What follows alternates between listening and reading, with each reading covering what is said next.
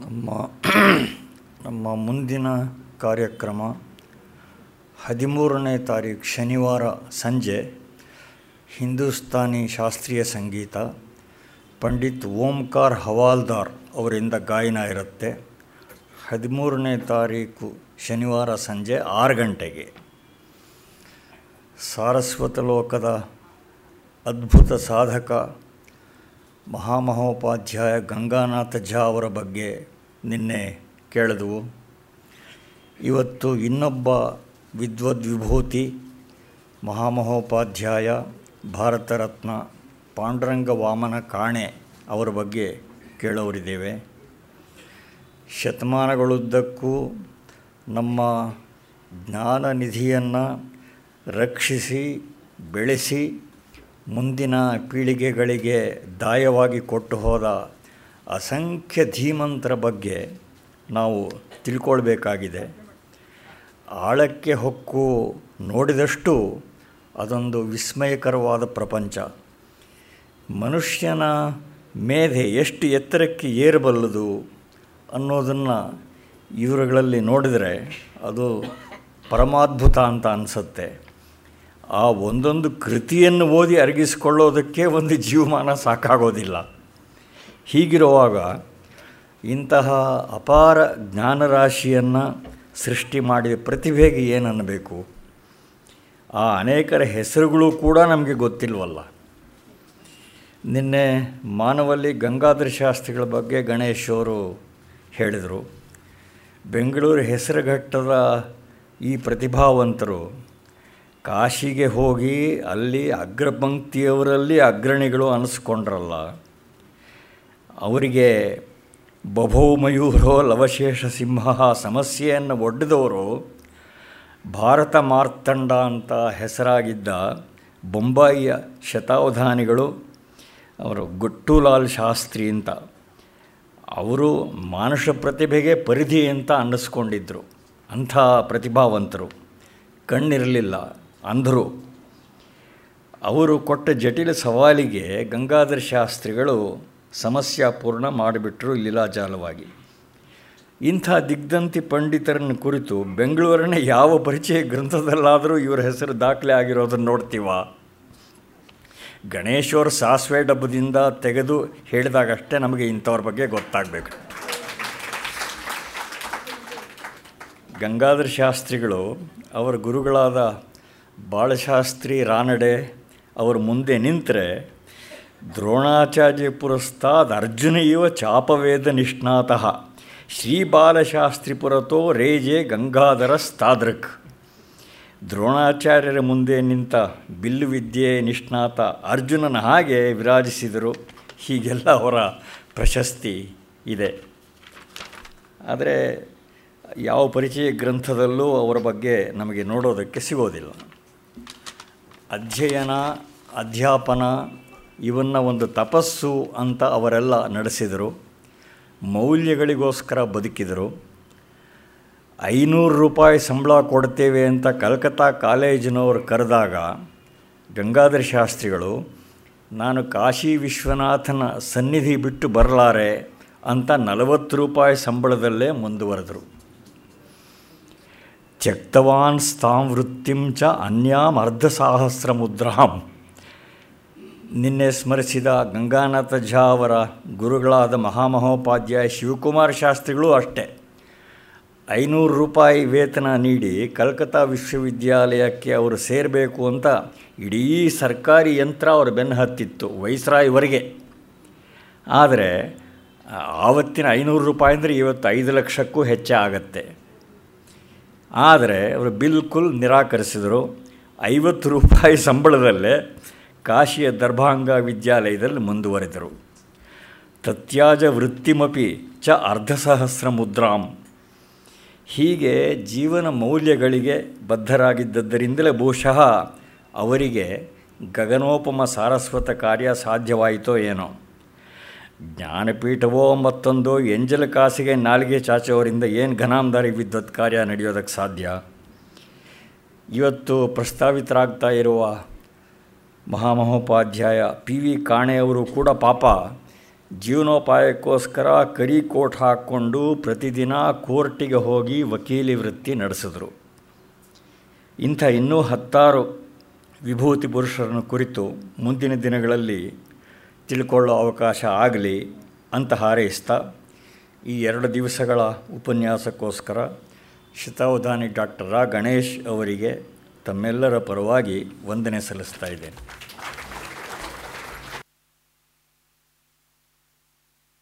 ತತ್ಸತ್ ಎಲ್ಲರಿಗೆ ನಮಸ್ಕಾರ. ಬೆಂಗಳೂರಿನಲ್ಲಿ ಗಂಗಾನಾಥ್ ಝಾ ಅವರ ಬಗ್ಗೆ ಕಾಣಿಯವರ ಬಗ್ಗೆ ಯಾವ ಹಿಂದೆ ಉಪನ್ಯಾಸಗಳು ಎಲ್ಲಿ ಆಯೋಜಿತವಾಗಿದ್ದವೋ ನಾನು ಕಾಣೆ. ಅದನ್ನು ಆಗ ಮಾಡಿಸ್ತಾ ಇರುವಂತಹ ಗೋಖಲೆ ಸಂಸ್ಥೆಯವರಿಗೆ, ಅದಕ್ಕೆ ಒತ್ತಾಸೆಯಾಗಿ ಒದಗಿ ಬಂದ ಎಲ್ಲರಿಗೆ ಆಸಕ್ತರಾದ ತಮಗೆ ವಂದನೆಗಳು. ಈಗಷ್ಟೇ ರಾಮಸ್ವಾಮಿಯವರು ತಿಳಿಸಿದಂತೆ Mahamahopadhyaya Bharat Ratna doctor P V Kane ಅವರು ರಾಷ್ಟ್ರೀಯ ಪ್ರಾಚಾರ್ಯ, ನ್ಯಾಷನಲ್ ಪ್ರೊಫೆಸರ್ ಕೂಡ ಆಗಿದ್ದರು. ಪ್ರಾಯಶಃ ಅವರನ್ನು ಬಿಟ್ಟು ಮತ್ಯಾವೊಬ್ಬ ವಿದ್ವಾಂಸನು ಸಂಸ್ಕೃತ ವಿದ್ವಾಂಸನೊಬ್ಬನಿಗೆ ಸಲ್ಲಬಹುದಾದ, ಊಹಿಸಬಹುದಾದ ಎಲ್ಲ ಗೌರವಗಳನ್ನೂ ಗಳಿಸಿದಂಥವರಾಗಿದ್ದರು ಅಂತ ಅನಿಸುತ್ತದೆ. ಅದು ಒಂದು ಹೆಮ್ಮೆಯ ಸಂಗತಿ ಕೂಡ. ಸಂಸ್ಕೃತ ವಿದ್ವತ್ ಪರಂಪರೆ ಅದು ಎಂದೂ ಪ್ರಾಂತೀಯ ಭಾಷೆಗಳಿಗೆ ವಿರುದ್ಧವಾಗಿ ನಿಂತದ್ದಲ್ಲವೇ ಅಲ್ಲ. ಈಚೆಗೆ ತುಂಬ ಕೆಟ್ಟ ಬೆಳವಣಿಗೆ ಸಂಸ್ಕೃತ ಅಂತಂದರೆ ಪ್ರಾಂತೀಯ ಭಾಷೆಗಳ ವೈರಿ ಅನ್ನುವ ಕಲ್ಪನೆಯನ್ನು ಮಾಡಿಕೊಂಡದ್ದಾಗಿದೆ. ಅವರು ಯಾರೂ ಹಾಗೆ ಮಾಡಿಲ್ಲ. ನೆನ್ನೆಯೇ ನಾನು ಹೇಳಿದೆ, ಗಂಗಾನಾಥ್ ಝಾ ಅವರು ಮೈಥಿಲಿ ಭಾಷೆಯ ಸಮುಜ್ಜೀವನಕ್ಕಾಗಿ ಎಷ್ಟು ಪ್ರಯತ್ನ ಪಟ್ಟರು ಅಂತ ಪಿ ವಿ ಕಾಣಿಯವರು ಹಾಗೆ ಮರಾಠಿ ಭಾಷೆಗಾಗಿ ಬೇಕಾದಷ್ಟು ಕೆಲಸ ಮಾಡಿದರು. ಆ ಭಾಷೆಯಲ್ಲಿ ಅನೇಕ ಸಂಶೋಧನಾ ಲೇಖನಗಳನ್ನು ಮಾಡಿದರು. ತಮ್ಮ ಉದ್ಘ ಗ್ರಂಥ ಶ್ರೇಣಿಯಾದ ಧರ್ಮಶಾಸ್ತ್ರದ ಇತಿಹಾಸವನ್ನು ಕೂಡ ಸಂಗ್ರಹ ಮಾಡಿಕೊಟ್ರು. ಅದು ಮತ್ತೆ ಬೇರೆ ಉತ್ತರ ಭಾರತದ ಭಾಷೆಗಳಿಗೆ ಕೂಡ ಅನುವಾದವಾಯಿತು. ಅದರ ಒಂದು ಆವೃತ್ತಿಯೇ ಹಿಂದಿ ಆವೃತ್ತಿ ನನ್ನ ಹತ್ತಿರ ಕೂಡ ಈಗಲೂ ಉಂಟು. ನಿಮ್ಮ ಕಣ್ಣೆದುರಿಗೂ ಅದನ್ನೇ ನಾನು ಇಟ್ಕೊಂಡಿದ್ದೀನಿ ಯಾಕೆ ಮಾತು ಹೇಳ್ತಿದ್ದೀನಿ ಅಂದರೆ ಸಂಸ್ಕೃತದ ವಿದ್ವಾಂಸರು ಹಿಂದಿನ ಕಾಲದಲ್ಲಿ ಮೂರು ಭಾಷೆಗಳನ್ನಂತೂ ಚೆನ್ನಾಗಿ ತಿಳಿದಿರ್ತಾ ಇದ್ದರು ಒಂದು ಸಂಸ್ಕೃತ, ಮತ್ತೊಂದು ಅವರ ಪ್ರಾಂತೀಯ ಭಾಷೆ, ಇನ್ನೊಂದು ಇಂಗ್ಲೀಷ್ ಭಾಷೆ, ಮೂರರಲ್ಲಿಯೂ ಒಳ್ಳೆಯ ಪ್ರಭುತ್ವವನ್ನು ಪಡೆದಿರ್ತಾ ಇದ್ದರು ಪ್ರತಿಯೊಂದರಿಂದ ಇನ್ನೊಂದಕ್ಕೆ ಕೊಡುಗೆ ಸಲ್ಲುವ ರೀತಿಯಲ್ಲಿ ನೋಡ್ತಾ ಇದ್ದರು ಅನ್ನೋದನ್ನು ಮಾದರಿಯಾಗಿ ಮೇಲ್ಪಂಕ್ತಿಯಾಗಿ ಕಾಣಬೇಕು ಅಂತಂದರೆ ಕಾಣೆಯವರು ಇಂಥವರೆಲ್ಲ ಎದ್ದು ತೋರ್ತಾರೆ. ವಿ ರಾಘವನ್ನವರು ತಮಿಳಿನಲ್ಲಿ ಸಮಸಾಮಯಿಕವಾದ ಲೇಖನಗಳನ್ನೆಷ್ಟನ್ನು ಬರೀತಾ ಇದ್ದರು ನಾಟಕ ಇತ್ಯಾದಿಗಳಿಗೆ ಸಂಬಂಧಪಟ್ಟಂತೆ ಬರೀತಾ ಇದ್ದರು ನಮ್ಮ ಡಾಕ್ಟರ್ ಕೆ ಕೃಷ್ಣಮೂರ್ತಿಯವರಂತೂ ಕನ್ನಡಕ್ಕೆ ಎಷ್ಟು ದೊಡ್ಡ ಉಪಕಾರ ಮಾಡಿದ್ದಾರೆ ಅನ್ನೋದನ್ನು ಮರೆಯುವ ಹಾಗೇನೇ ಇಲ್ಲ. ತೆಲುಗಿನಲ್ಲಿ ಹಾಗೆಯೇ ಅನೇಕ ಸಂಸ್ಕೃತ ವಿದ್ವಾಂಸರು ಹಾಗೆ ಮಾಡಿದ್ದಾರೆ. ಪುಲ್ಲಲ ಶ್ರೀರಾಮಚಂದ್ರುಡು ಅವರ ಬಗ್ಗೆ ನಿನ್ನೆ ತಾನೇ ಹೇಳಿದೆ.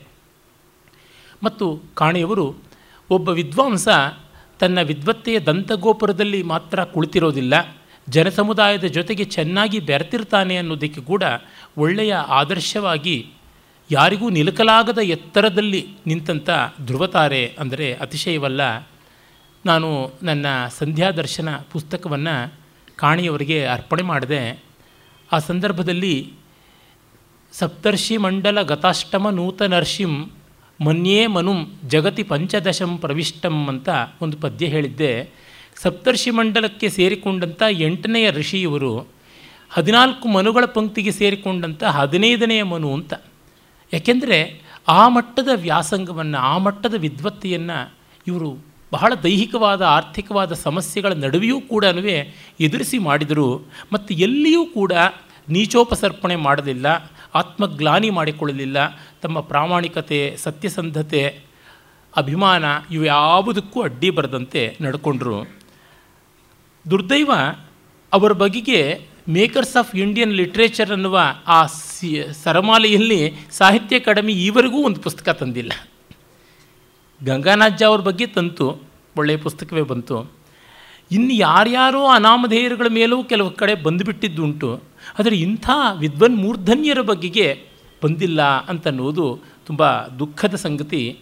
ಕಾಣೆಯವರನ್ನ ಕುರಿತು ಕನ್ನಡದಲ್ಲಿ ನಮಗೆ ಸಿಗುವಂಥ ಭಾರತ ಭಾರತಿ ಪುಸ್ತಕ ಸಂಪದದ ಒಂದು ಪುಸ್ತಕ ಬಿಟ್ಟರೆ ಕನ್ನಡದಲ್ಲಿ ಇನ್ಯಾವುದೂ ಇಲ್ಲ. ಸಾಮಯಿಕವಾದ ಒಂದೆರಡು ಲೇಖನಗಳು ಉಂಟು. ಇನ್ನೊಂದು ಯಾವುದಾದ್ರೂ ಸ್ವಲ್ಪ ಇನ್ನೂ ವಿಸ್ತೃತವಾದ ಪುಸ್ತಕ ಬರೀಬೇಕು ಅಂತ ಅನೇಕ ವರ್ಷಗಳಿಂದ ಅದಕ್ಕೆ ಮಾಹಿತಿ ಸಂಗ್ರಹ ಮಾಡ್ತಾ ಇದ್ದೀನಿ. ಪುಣೆಗೆ ಹೋಗಿ ಅಲ್ಲಿ ವಿದ್ವಾಂಸರನ್ನು ಸಂಪರ್ಕ ಮಾಡಿದ್ದೆ. ವಿಶೇಷತಃ ಅಲ್ಲಿಯ ವೈಯಾಕರಣ ವರೇಣ್ಯೆ ಸರೋಜಾ ಭಾಟೆ ಅವರು ನನಗೆ ಸಾಕಷ್ಟು ಆಕರ ಸಾಮಗ್ರಿಗಳನ್ನು ಕೊಟ್ಟರು ಹಿಂದೆ ಇದ್ದಂಥ ಎಸ್ ಟಿ ಜೋಶಿ ಅವರು ನನಗೆ ಒಂದಷ್ಟು ಮಾಹಿತಿಯನ್ನು ಕೊಟ್ಟಿದ್ದರು ಆದರೂ ಇನ್ನಷ್ಟು ಮತ್ತಷ್ಟು ಸಿಗುತ್ತದೆಯಾ ಅಂತ ಹುಡುಕ್ತಾ ಇದ್ದರೆ ಎಲ್ಲಿಯೂ ಅಷ್ಟಾಗಿ ಕಾಣ್ತಾ ಇಲ್ಲ. ಆ ದೊಡ್ಡವರುಗಳೆಲ್ಲ ತಮ್ಮ ವ್ಯಕ್ತಿತ್ವವನ್ನು ಮುಂದೆ ತಂದುಕೊಳ್ಳುವ ಪ್ರಯತ್ನ ಮಾಡಲೇ ಇಲ್ಲ. ಕೃತಿಗಳಿಂದಲೇ ಶಾಶ್ವತವಾಗಿ ಬಾಳಿದರು ಅಂತ ಗೊತ್ತಾಗುತ್ತದೆ. ಇರಲಿ, ಕಾಣಿಯವರು ಮಹಾರಾಷ್ಟ್ರದವರು. ಹೆಸರೇ ತೋರ್ಪಡಿಸುವಂತೆ ಪಾಂಡುರಂಗ ವಾಮನ ಕಾಣೆ, ವಾಮನ ರಾವ್ ಅವರ ತಂದೆ. ಇವರು ಪಾಂಡುರಂಗ. ಕಾಣೆ ಅನ್ನುವುದು ಕುಟುಂಬದ ಹೆಸರು. ಮಹಾರಾಷ್ಟ್ರ ಭಾಷೆಯಲ್ಲಿ ಕಾಣೆ ಅಂತನ್ನೋದು ಕಾಣ ಅನ್ನುವ ಸಂಸ್ಕೃತ ಶಬ್ದದಿಂದ ಬಂದದ್ದು ಒಕ್ಕಣ್ಣಿನವರು ಅಂತ. ಅಲ್ಲಿಯ ಹೆಸರುಗಳೆಲ್ಲ ತಮಾಷೆಯಾಗಿರುತ್ತವೆ, ಚಿತ್ಪಾವನರದ್ದು ಅಡ್ಡ ಹೆಸರುಗಳು. ಕಾಳೆ, ಪಿಂಗಳೆ, ಗೋಡುಬೋಲೆ ಇತ್ಯಾದಿಯಾಗಿ ಗೋಡ್ಬೋಲೆ ಅಂತಂದರೆ ಬೆಲ್ಲದಂತೆ ಸಿಹಿಯಾಗಿ ಮಾತನಾಡತಕ್ಕಂಥವರು. ಪಿಂಗಳೆ ಅಂತಂದರೆ ಕಂದು ಬಣ್ಣದವರು. ಮತ್ತು ಕಾಳೆ ಅಂತಂದರೆ ಕಪ್ಪು ಬಣ್ಣದವರು, ಗೋರೆ ಅಂದರೆ ಬಿಳಿ ಬಣ್ಣದವರು. ಯಾರೋ ಅವರನ್ನು ಮೊದಲು ಆ ವ್ಯಕ್ತಿಯನ್ನು ನೋಡಿ ಇಟ್ಟಂಥ ಹೆಸರು ಇಡೀ ಕುಟುಂಬಕ್ಕೆ ಮೂಲಕವಾಗಿ ಒಂದು ವಂಶಗೆ, ವಂಶಕ್ಕೆ ಒಂದು ಕವಲಿಗೆ ಬಂದು ಹೀಗಾಗಿ ಕಾಣೆ ಅಂತಾಗಿದ್ದಾರೆ. ಅವರು ಚಿತ್ಪಾವನರು. ಚಿತ್ತಪಾವನ ಅಂತಲೂ ಕರೀತಾರೆ. ಮಹಾರಾಷ್ಟ್ರದ ಪ್ರಸಿದ್ಧವಾದ ಒಂದು ಬ್ರಾಹ್ಮಣ ವಿಭಾಗದಲ್ಲಿ ಅವರು ಹುಟ್ಟಿದ್ದು. ರತ್ನಗಿರಿ ಜಿಲ್ಲೆ ಚಿತ್ಪಾವನರ ಒಂದು ರಾಜಧಾನಿ ಅಂತ ಹೇಳಬಹುದು. ಅಲ್ಲಿ ಅವರು ಚೈತ್ರ ಶುಕ್ಲ ತ್ರಯೋದಶಿ ದಿವಸ ಸಾವಿರದ ಎಂಟುನೂರ ಎರಡರಲ್ಲಿ, ಸಾವಿರದ ಎಂಟುನೂರ ಎಂಬತ್ತರಲ್ಲಿ ಮೇ ಏಳನೇ ತಾರೀಕು ಹುಟ್ಟಿದರು ಅಂತ ಗೊತ್ತಾಗುತ್ತದೆ. ಒಂಬತ್ತು ಜನ ಮಕ್ಕಳು ಅವರ ತಂದೆ ತಾಯಿಗಳಿಗೆ, ಇವರೇ ಜ್ಯೇಷ್ಠ ಪುತ್ರ, ಆ ಕುಟುಂಬದ ಬಾಧ್ಯತೆಯನ್ನು ಇವರು ಹೊತ್ತಿದ್ದರು ಅಂತ ಗೊತ್ತಾಗುತ್ತದೆ.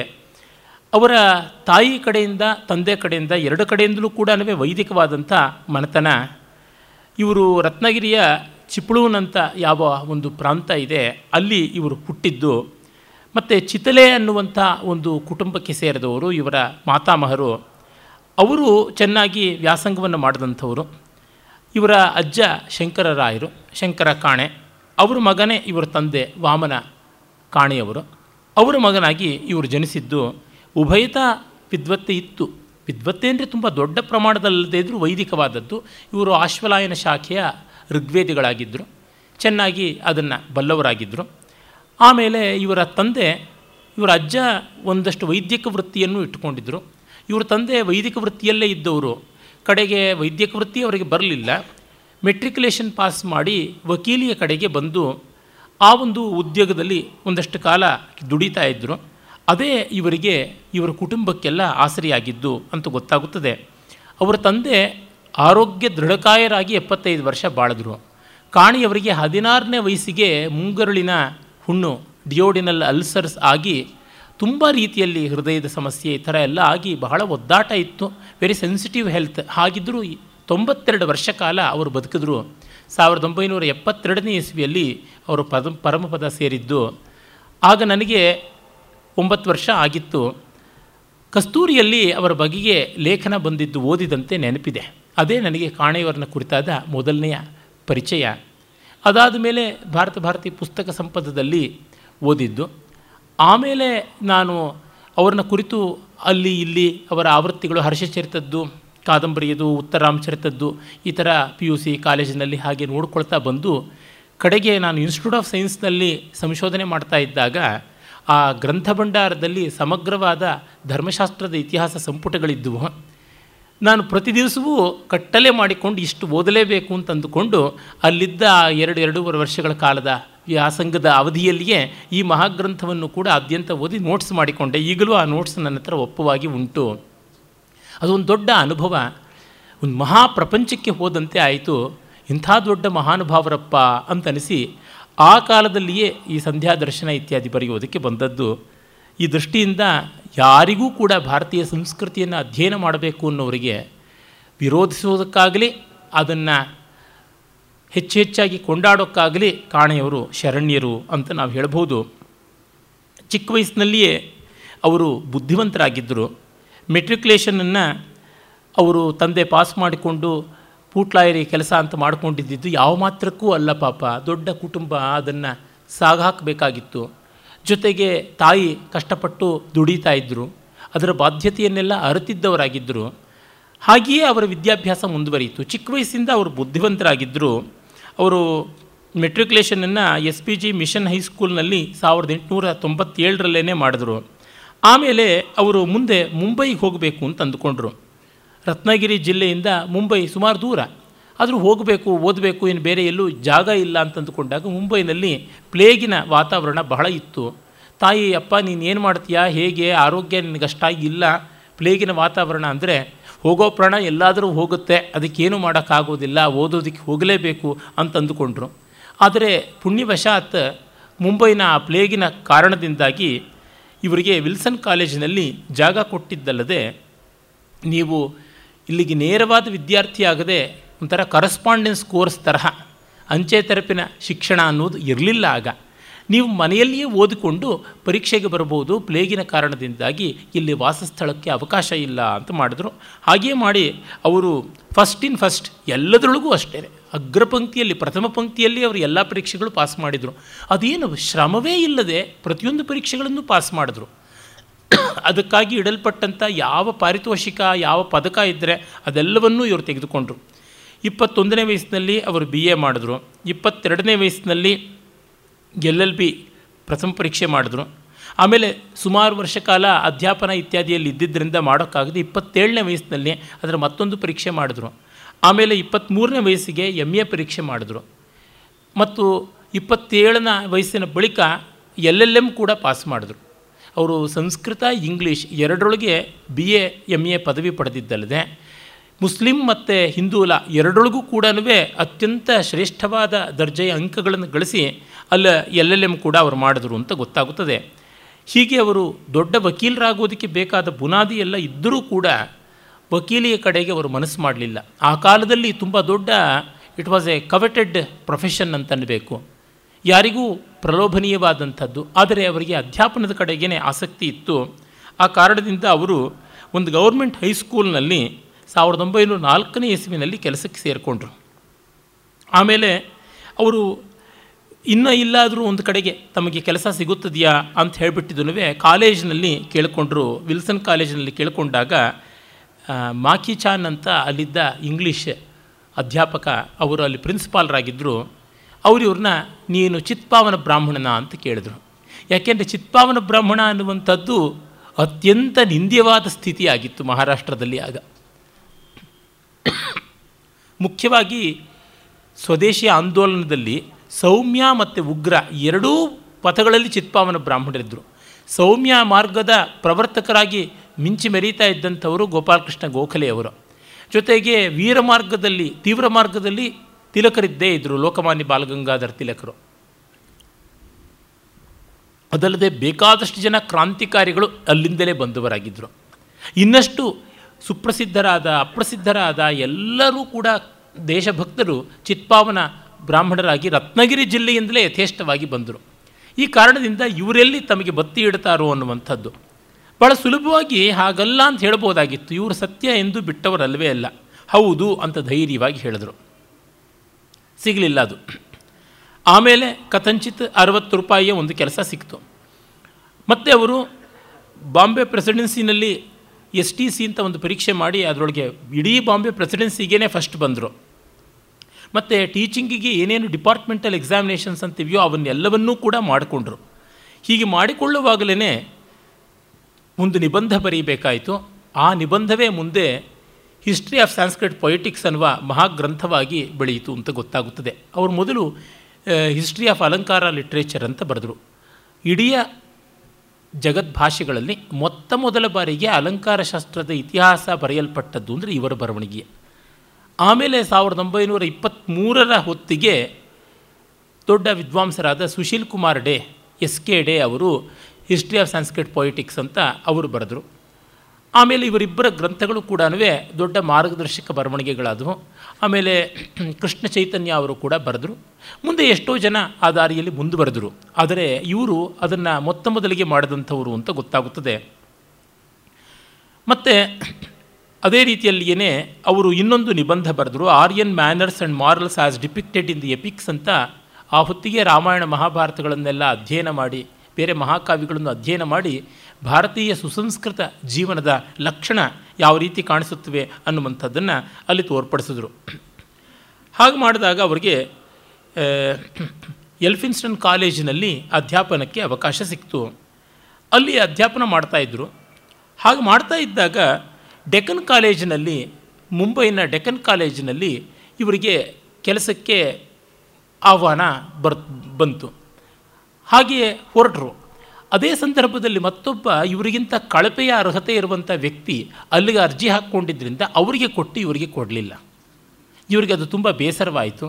ಈ ಥರ ವ್ಯಕ್ತಿಗೆ ವಿದ್ಯೆಗೆ ಗೌರವ ಇಲ್ಲದೆ ಇರುವಂಥ ಸ್ಥಳದಲ್ಲಿ ನಾನು ಇರಬಾರ್ದು, ಇನ್ನು ಅಧ್ಯಾಪನ ವೃತ್ತಿಯನ್ನು ಕೈಗೊಂಡು ಹೊಟ್ಟೆಪಾಡು ನಡೆಸ್ಕೊಳ್ಳೋದ್ರೊಳಗೆ ಅರ್ಥ ಇಲ್ಲ, ಸ್ವತಂತ್ರವಾಗಿ ತನ್ನ ಕಾಲಿನ ಮೇಲೆ ತಾನು ಬಾಳಬೇಕು ಅಂತ ಎಲ್ ಎಲ್ ಬಿನ ಇತ್ತಲ್ಲ, ಮುಂದೆ ಅವರು ಎಲ್ ಎಲ್ ಎಂ ಮಾಡಿದ್ರು, ಇಪ್ಪತ್ತೆಂಟನೇ ವಯಸ್ಸಿನಲ್ಲಿ.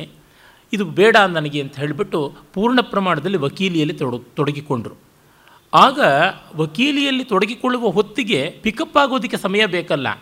ಆಗ ಅವರು ಏನು ಮಾಡಿದ್ರು? ಹೊಟ್ಟೆಪಾಡಿಗೆ ದೊಡ್ಡ ಕುಟುಂಬ ಬೇರೆ ಇದೆ, ಮದುವೆ ಬೇರೆ ಆಗಿತ್ತು. ಅದನ್ನೆಲ್ಲ ನಡೆಸೋದಕ್ಕೋಸ್ಕರವಾಗಿ ಅವರು ಈ ನೋಟ್ಸ್ಗಳು, ಗೈಡ್ಗಳು ಬರೆದ್ರಂತೆ. ಆ ನೋಟ್ಸು ಗೈಡ್ಗಳೇ ಹರ್ಷಚರಿತ, ಕಾದಂಬರಿ, ಸಾಹಿತ್ಯ ದರ್ಪಣ ಉತ್ತರಾಮಚರಿತ ಇತ್ಯಾದಿ ಕಾವ್ಯ ನಾಟಕ ಶಾಸ್ತ್ರ ಗ್ರಂಥಗಳಿಗೆ ವಿವರಣೆಗಳು, ಟೀಕೆ, ಟಿಪ್ಪಣಿಗಳು ಆ್ಯನಿಟೇಟೆಡ್ ಎಡಿಷನ್ಸ್ ಅಂತ ಏನು ಹೇಳ್ತೀವಿ ಅದನ್ನು ಬರೆದದ್ದು. ಅವು ಅಧಿಕೃತವಾದ ವಿದ್ವಾಂಸರ ಬರವಣಿಗೆಗಳು. ಇನ್ಫ್ಯಾಕ್ಟ್ ಅವರ ಒಂದು ವಿಶ್ವನಾಥನ ಸಾಹಿತ್ಯ ದರ್ಪಣಕ್ಕೆ ಬರೆದ ಪ್ರಸ್ತಾವನೆ ಇದೆಯಲ್ಲ, ಅದು ಒಂದು ಸ್ವತಂತ್ರ ನಿಬಂಧ ಆಗುವ ಮಟ್ಟದ್ದಾಗಿದೆ. ಬಹುಭೂತಿ ಉತ್ತರಾಮಚರಿತೆ ಬಗ್ಗೆ ಅವರು ಬರೆದಿರೋ ನೋಟ್ಸ್ ನೋಡಿದ್ರೆ ಗೊತ್ತಾಗುತ್ತದೆ, ಎಂಥ ದೊಡ್ಡ ವಿದ್ವತ್ತೆಯ ಕೆಲಸ ಅಂತ. ಹರ್ಷಚರಿತ ಮತ್ತು ಕಾದಂಬರಿಗಳ ಒಂದು ವಿವರಗಳನ್ನು ಅವರು ಕೊಟ್ಟಿರುವ ರೀತಿ ನೋಡಿದಾಗ, ಯಾವ ಒಂದು ಸೀರಿಯಸ್ ಸ್ಕಾಲರ್ ಟೆಕ್ಸ್ಟ್ ಬುಕ್ ಬರೆದ್ರೂ ಇಷ್ಟು ಚೆನ್ನಾಗಿ ಬರೆಯೋಲ್ಲ ಅಂತ. ಅವರದನ್ನು ಆ ಕಾಲದ ವಿದ್ಯಾರ್ಥಿಗಳಿಗಾಗಿ ಗೈಡ್ ಅಂತ ಬರೆದಿದ್ದು ಅಂತ. ಗೈಡ್ ಓದಿ ಹಾಳಾದರು, ಗೈಡ್ ಓದಿ ಹಾಳಾದರು ಅಂತಾರಲ್ಲ, ಇವರು ಗೈಡ್ಗಳು ಸರ್ವಾರ್ಥದಲ್ಲಿ ಗೈಡ್ಗಳೇ ಆಗಿರ್ತಕ್ಕಂಥವು ಅಂತ ಅನ್ನಬೇಕು. ಆ ಮಟ್ಟದ ಒಂದು ವಿದ್ವತ್ತೆಯನ್ನು ಪ್ರಾಮಾಣಿಕತೆಯನ್ನು, ಪ್ರಬುದ್ಧತೆಯನ್ನು ಪಡ್ಕೊಂಡಿದ್ವು ಅಂತಂದರೆ ನಿಜವಾಗಲೂ ಅತಿಶಯವಾದದ್ದು ಅಂತ ಅನಿಸುತ್ತದೆ. ಎಲ್ಲಿವರೆಗೆ ಅಂತಂದರೆ ಡಾಕ್ಟರ್ ಕೆ. ಕೃಷ್ಣಮೂರ್ತಿಯವರು ಹೇಳ್ತಾರೆ, ಕಾಣೆಯವರ ಪುಸ್ತಕಗಳಲ್ಲಿ ಉಲ್ಲೇಖಗೊಳ್ಳದೇ ಇರತಕ್ಕಂಥ ಕವಿಯಾಗಲಿ, ವಿದ್ವಾಂಸನಾಗಲಿ ಸಂಸ್ಕೃತದಲ್ಲಿ ಇಲ್ಲ ಅಂತ ಹೇಳಿಬಿಟ್ಟು ಬರೀತಾರೆ. ಈ ಮಟ್ಟದಲ್ಲಿ ಒಂದೊಂದು ಅಂಕಕ್ಕೆ, ಒಂದೊಂದು ಶ್ಲೋಕಕ್ಕೆ ಎಷ್ಟು ಮೆಟಿಕ್ಯುಲಸ್ ಆದ ವಿವರಣೆಗಳು ಕೊಟ್ಟಿದ್ದಾರೆ ಅಂತನ್ನೋದನ್ನು ನೋಡಿದಾಗ ನಮಗೆ ತುಂಬ ಆಶ್ಚರ್ಯವಾಗುತ್ತದೆ. ಈ ಬಾಣಭಟ್ಟನ ಕೃತಿ ತನ್ನಂತೆಯೇ ಅದು ಪ್ರೌಢವಾದದ್ದು. ಆ ಗದ್ಯ ಕಾವ್ಯವನ್ನು ಅಂಥ ಉಜ್ವಲವಾದ ಪೆಡಸಾದ ಗದ್ಯ ಭಾಗಗಳನ್ನು ತುಂಬ ಚೆನ್ನಾಗಿ ಇಂಗ್ಲೀಷಿಗೆ ಅನುವಾದ ಮಾಡುವುದು, ಅದಕ್ಕೆ ವಿವರಣೆಗಳನ್ನು ಕೊಡುವುದು ಸಾಮಾನ್ಯದ ಮಾತಲ್ಲ, ಅದು ತೀರಾ ಚಿಕ್ಕ ವಯಸ್ಸಿನಲ್ಲಿ ಅವರು ಮಾಡಿದ್ದು. ಮತ್ತು ಇದನ್ನು ನೋಡಿದಾಗ ನಮಗೆ ಬಾಣಭಟ್ಟನ ಈ ಹರ್ಷಚರಿತ ಮತ್ತು ಕಾದಂಬರಿಯನ್ನು ಕುರಿತು ಸ್ವತಂತ್ರವಾದ ಸಾಂಸ್ಕೃತಿಕ ಅಧ್ಯಯನವನ್ನು ಹೆಚ್ಚು ಕಡಿಮೆ ಆ ಕಾಲದವರೇ ಆದಂತಹ ಮತ್ತೊಬ್ಬ ಮಹಾವಿದ್ವಾಂಸ ಇದ್ದವರು, ಉತ್ತರ ಭಾರತದಲ್ಲಿ ಇದ್ದಂಥವರು.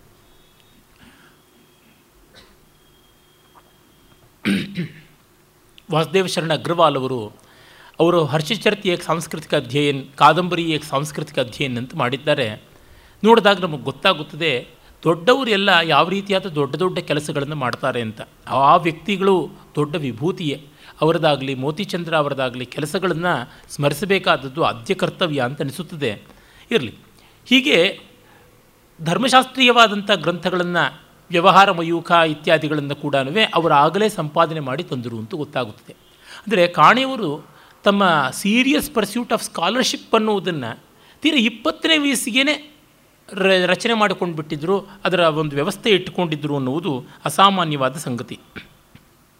ಆಮೇಲೆ ಅವರು ವಕೀಲಿಯ ಅಭ್ಯಾಸ ಮಾಡ್ತಾ ಇದ್ದಂತೆಯೇ ಅವ್ರನ್ನ ಹಲವು ಕಡೆ ಸಂದರ್ಶನ ಪ್ರಾಧ್ಯಾಪಕರಾಗಿ ಕರೆದರು. ಬೇರೆ ಬೇರೆ ಪಾರಿತೋಷಿಕಗಳು ಮತ್ತು ವಿದ್ಯಾರ್ಥಿ ವೇತನಗಳು ಕೂಡ ಅವರಿಗೆ ಸಿಗ್ತಾ ಇತ್ತು.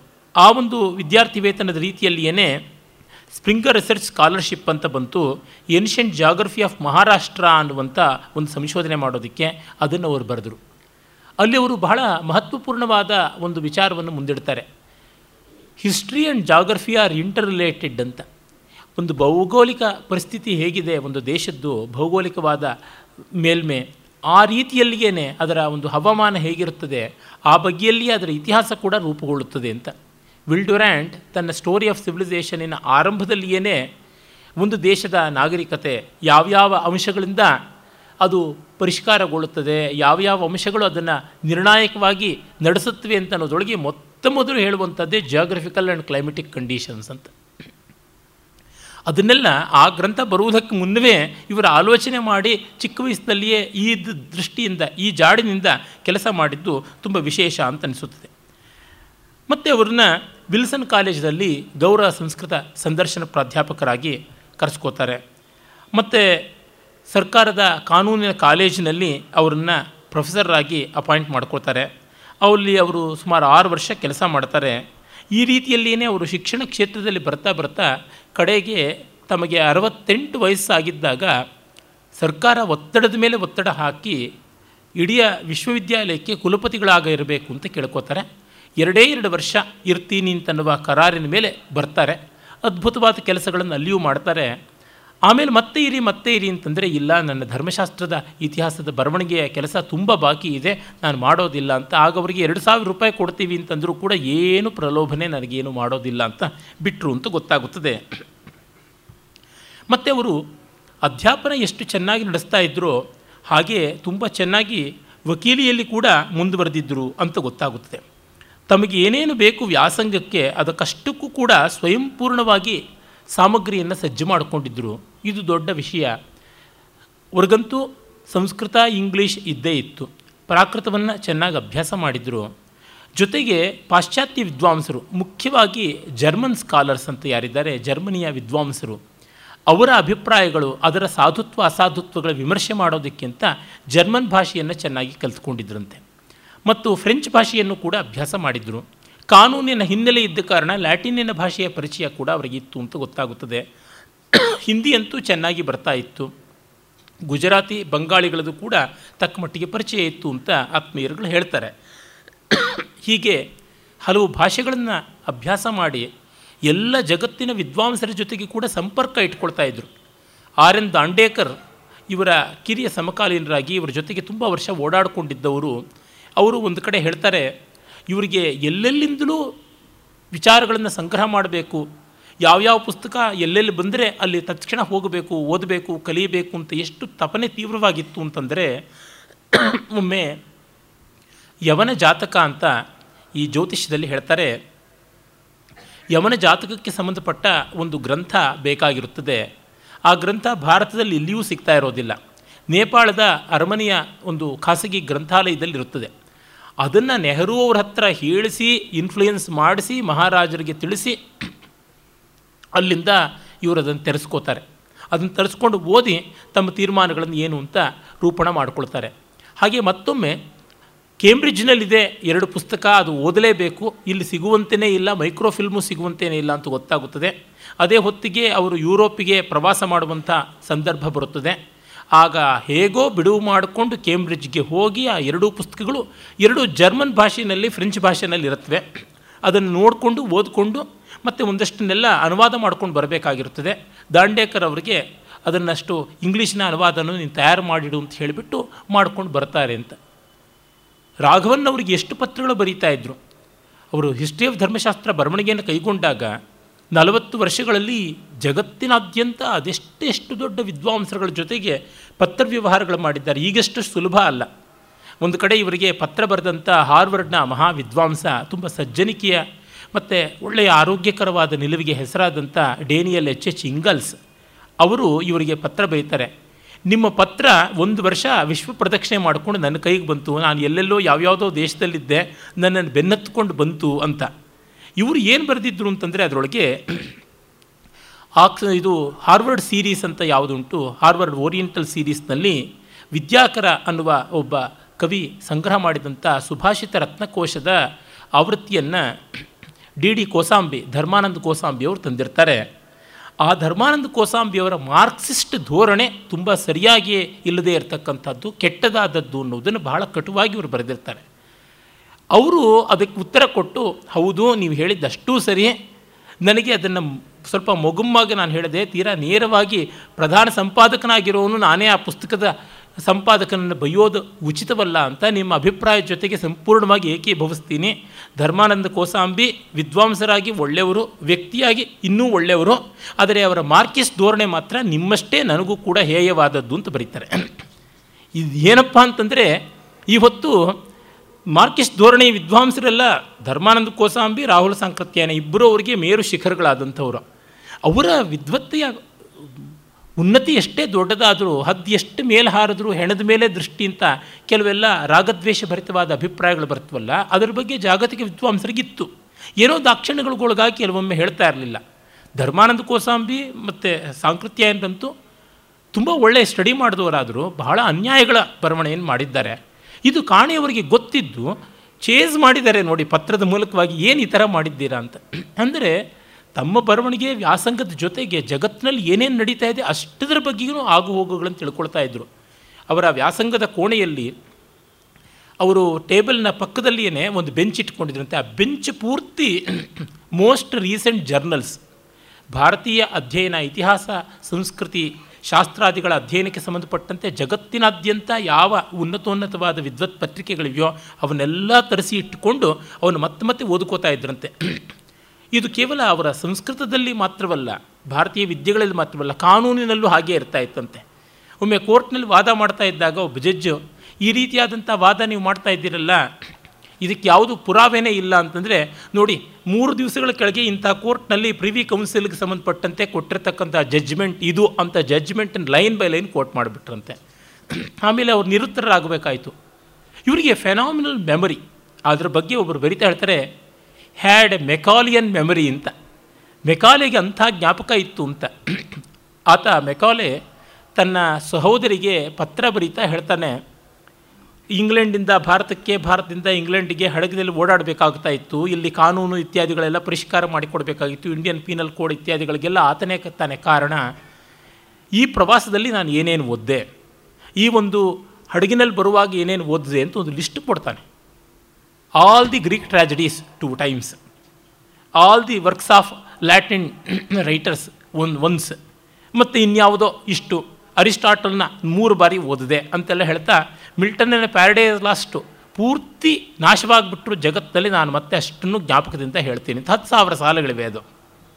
ಈ ಮಟ್ಟದ್ದು. ಕಾಣಿಯವರು ಹಾಗೆ ಅಂತೆ ಅದ್ರ ಬಗ್ಗೆ ಒಬ್ಬರು ಬರಿತಾ ಹೇಳ್ತಾರೆ ಕಾಣಿಯವರ ಜೊತೆಗೆ ಎಂಬತ್ತು ನಿಮಿಷ ಇದ್ದರೆ around the world in eighty minutes ಅಂತ ಇಡೀ ಜಗತ್ತಿನ ಮಾಹಿತಿಯನ್ನು ತಂದು ಕೊಡ್ತಾರೆ ಅಂತ. ಪುಂಖಾನುಪುಂಖವಾಗಿ ಯಾವ ವಿಷಯಕ್ಕೆ ಸಂಬಂಧಪಟ್ಟಂತೇನೂ ಕೊಟೇಶನ್ಸ್ ಅಂತ ಮಾಡ್ತಾ ಇದ್ರಂತೆ. ನಿರಾಧಾರವಾಗಿ ಏನೂ ಹೇಳ್ತಾ ಇರಲಿಲ್ಲ. ಬೇಕಾದಷ್ಟು ಆಧಾರಗಳನ್ನು ವಾಚೋವಿಧೇಯವಾಗಿ ಜಿಹ್ವಾಗ್ರದಲ್ಲಿ ಇರಿಸ್ಕೊಳ್ತಾ ಇದ್ರು ಅಂತ. ಈ ರೀತಿಯಾದಂಥದ್ದು. ಹಾಗಾಗಿ ಅವರು ಕೋರ್ಟು ಕಚೇರಿಗಳಲ್ಲಿ ಕೂಡ ಚೆನ್ನಾಗಿ ಮುಂದೆ ಬರ್ತಾರೆ. ಯಾಕೆಂದರೆ ವಕೀಲರಿಗೆ ಬೇಕಾದ ವಾದಕೌಶಲದ ಜೊತೆಗೆ ಯಾವಾಗಂದರೆ ಆವಾಗ ಎಲ್ಲಂದರೆ ಅಲ್ಲಿ ಕಾನೂನು ಕಟ್ಟಲೆಗಳನ್ನು ಕೋರ್ಟ್ ಮಾಡಬೇಕಲ್ಲ, ಅಂಥ ಕೌಶಲ ಅವರಿಗಿತ್ತು ಅಂತ ಗೊತ್ತಾಗುತ್ತದೆ. ಮತ್ತಂತೂ ಅವರ ಜ್ಞಾಪಕ ಶಕ್ತಿ ಇಂಥ ಒಂದು ವಿಶ್ವಕೋಶದ ರಚನೆಯಲ್ಲಿ ತುಂಬ ಸಹಕಾರಿಯಾಗಿ ದುಡಿದಿದೆ. ಹಾಗೇನು ಕಂಪ್ಯೂಟರ್ಗಳಿತ್ತೆ, ಹಾರ್ಡ್ ಡಿಸ್ಕ್ಗಳಿತ್ತೆ ಯಾವುದೂ ಇಲ್ಲದ ಕಾಲ. ಕಾಣೆಯವರಿಗೆ ಟೈಪಿಂಗ್ ಬರ್ತಾ ಇರಲಿಲ್ಲ. ಒಬ್ಬ ಟೈಪ್ ರೈಟರನ್ನ ಇಟ್ಕೊಂಡಿದ್ರು. ಅವರು, ಹಾಂ, ಕಣ್ಣು ಸರಿಯಾಗಿರಲಿಲ್ಲ ಪಾಪ. ಮತ್ತು ಅವರ ಕೈ ಬರಹ ಅಷ್ಟು ಸ್ಫುಟವಾಗಿರಲಿಲ್ಲ. ಆದರೂ ಅವರು ಪ್ರತಿಯೊಂದನ್ನು ಕೈಯಲ್ಲಿ ಬರಿತಾ ಇದ್ದರು ಟೈಪಿಸ್ಟ್ ಟೈಪ್ ಮಾಡಿದ್ರೆ ಮತ್ತೆ ನೋಡಿ ಡಯಾಕ್ರಿಟಿಕಲ್ ಮಾರ್ಕ್ಸ್ ಹಾಕ್ತಾಯಿದ್ರು ಮತ್ತೆ ಅದರ ಪ್ರೂಫ್ ನೋಡ್ತಾ ಇದ್ದರು ಪ್ರೆಸ್ಸಿಗೆ ಕಳಿಸಿದ ಮೇಲೆ ಮತ್ತೊಮ್ಮೆ ಪ್ರೂಫ್ ನೋಡ್ತಾ ಇದ್ದರು ಆಮೇಲೆ ಪ್ರೂಫ್ ನೋಡ್ತಾರೆ ಮೂರು ಪ್ರೂಫ್ ನೋಡ್ತಾ ಇದ್ದರು ತಾವು ಬರೆದದ್ದೊಂದು ಟೈಪಿಂಗ್ ಸ್ಕ್ರಿಪ್ಟನ್ನೆಲ್ಲ ತಿದ್ದುವುದು ಒಂದು. ಹೀಗೆ ಇಷ್ಟು ಮಾಡಿ ಮಾಡ್ತಾಯಿದ್ರು ಎಲ್ಲವನ್ನೂ ಅಸಹಾಯ ಶೂರರಾಗಿ ಮಾಡಿದ್ದು. ಅವರು ನೂರು ನೋಟ್ಬುಕ್ಗಳನ್ನು ಇಟ್ಕೊಂಡಿದ್ರಂತೆ.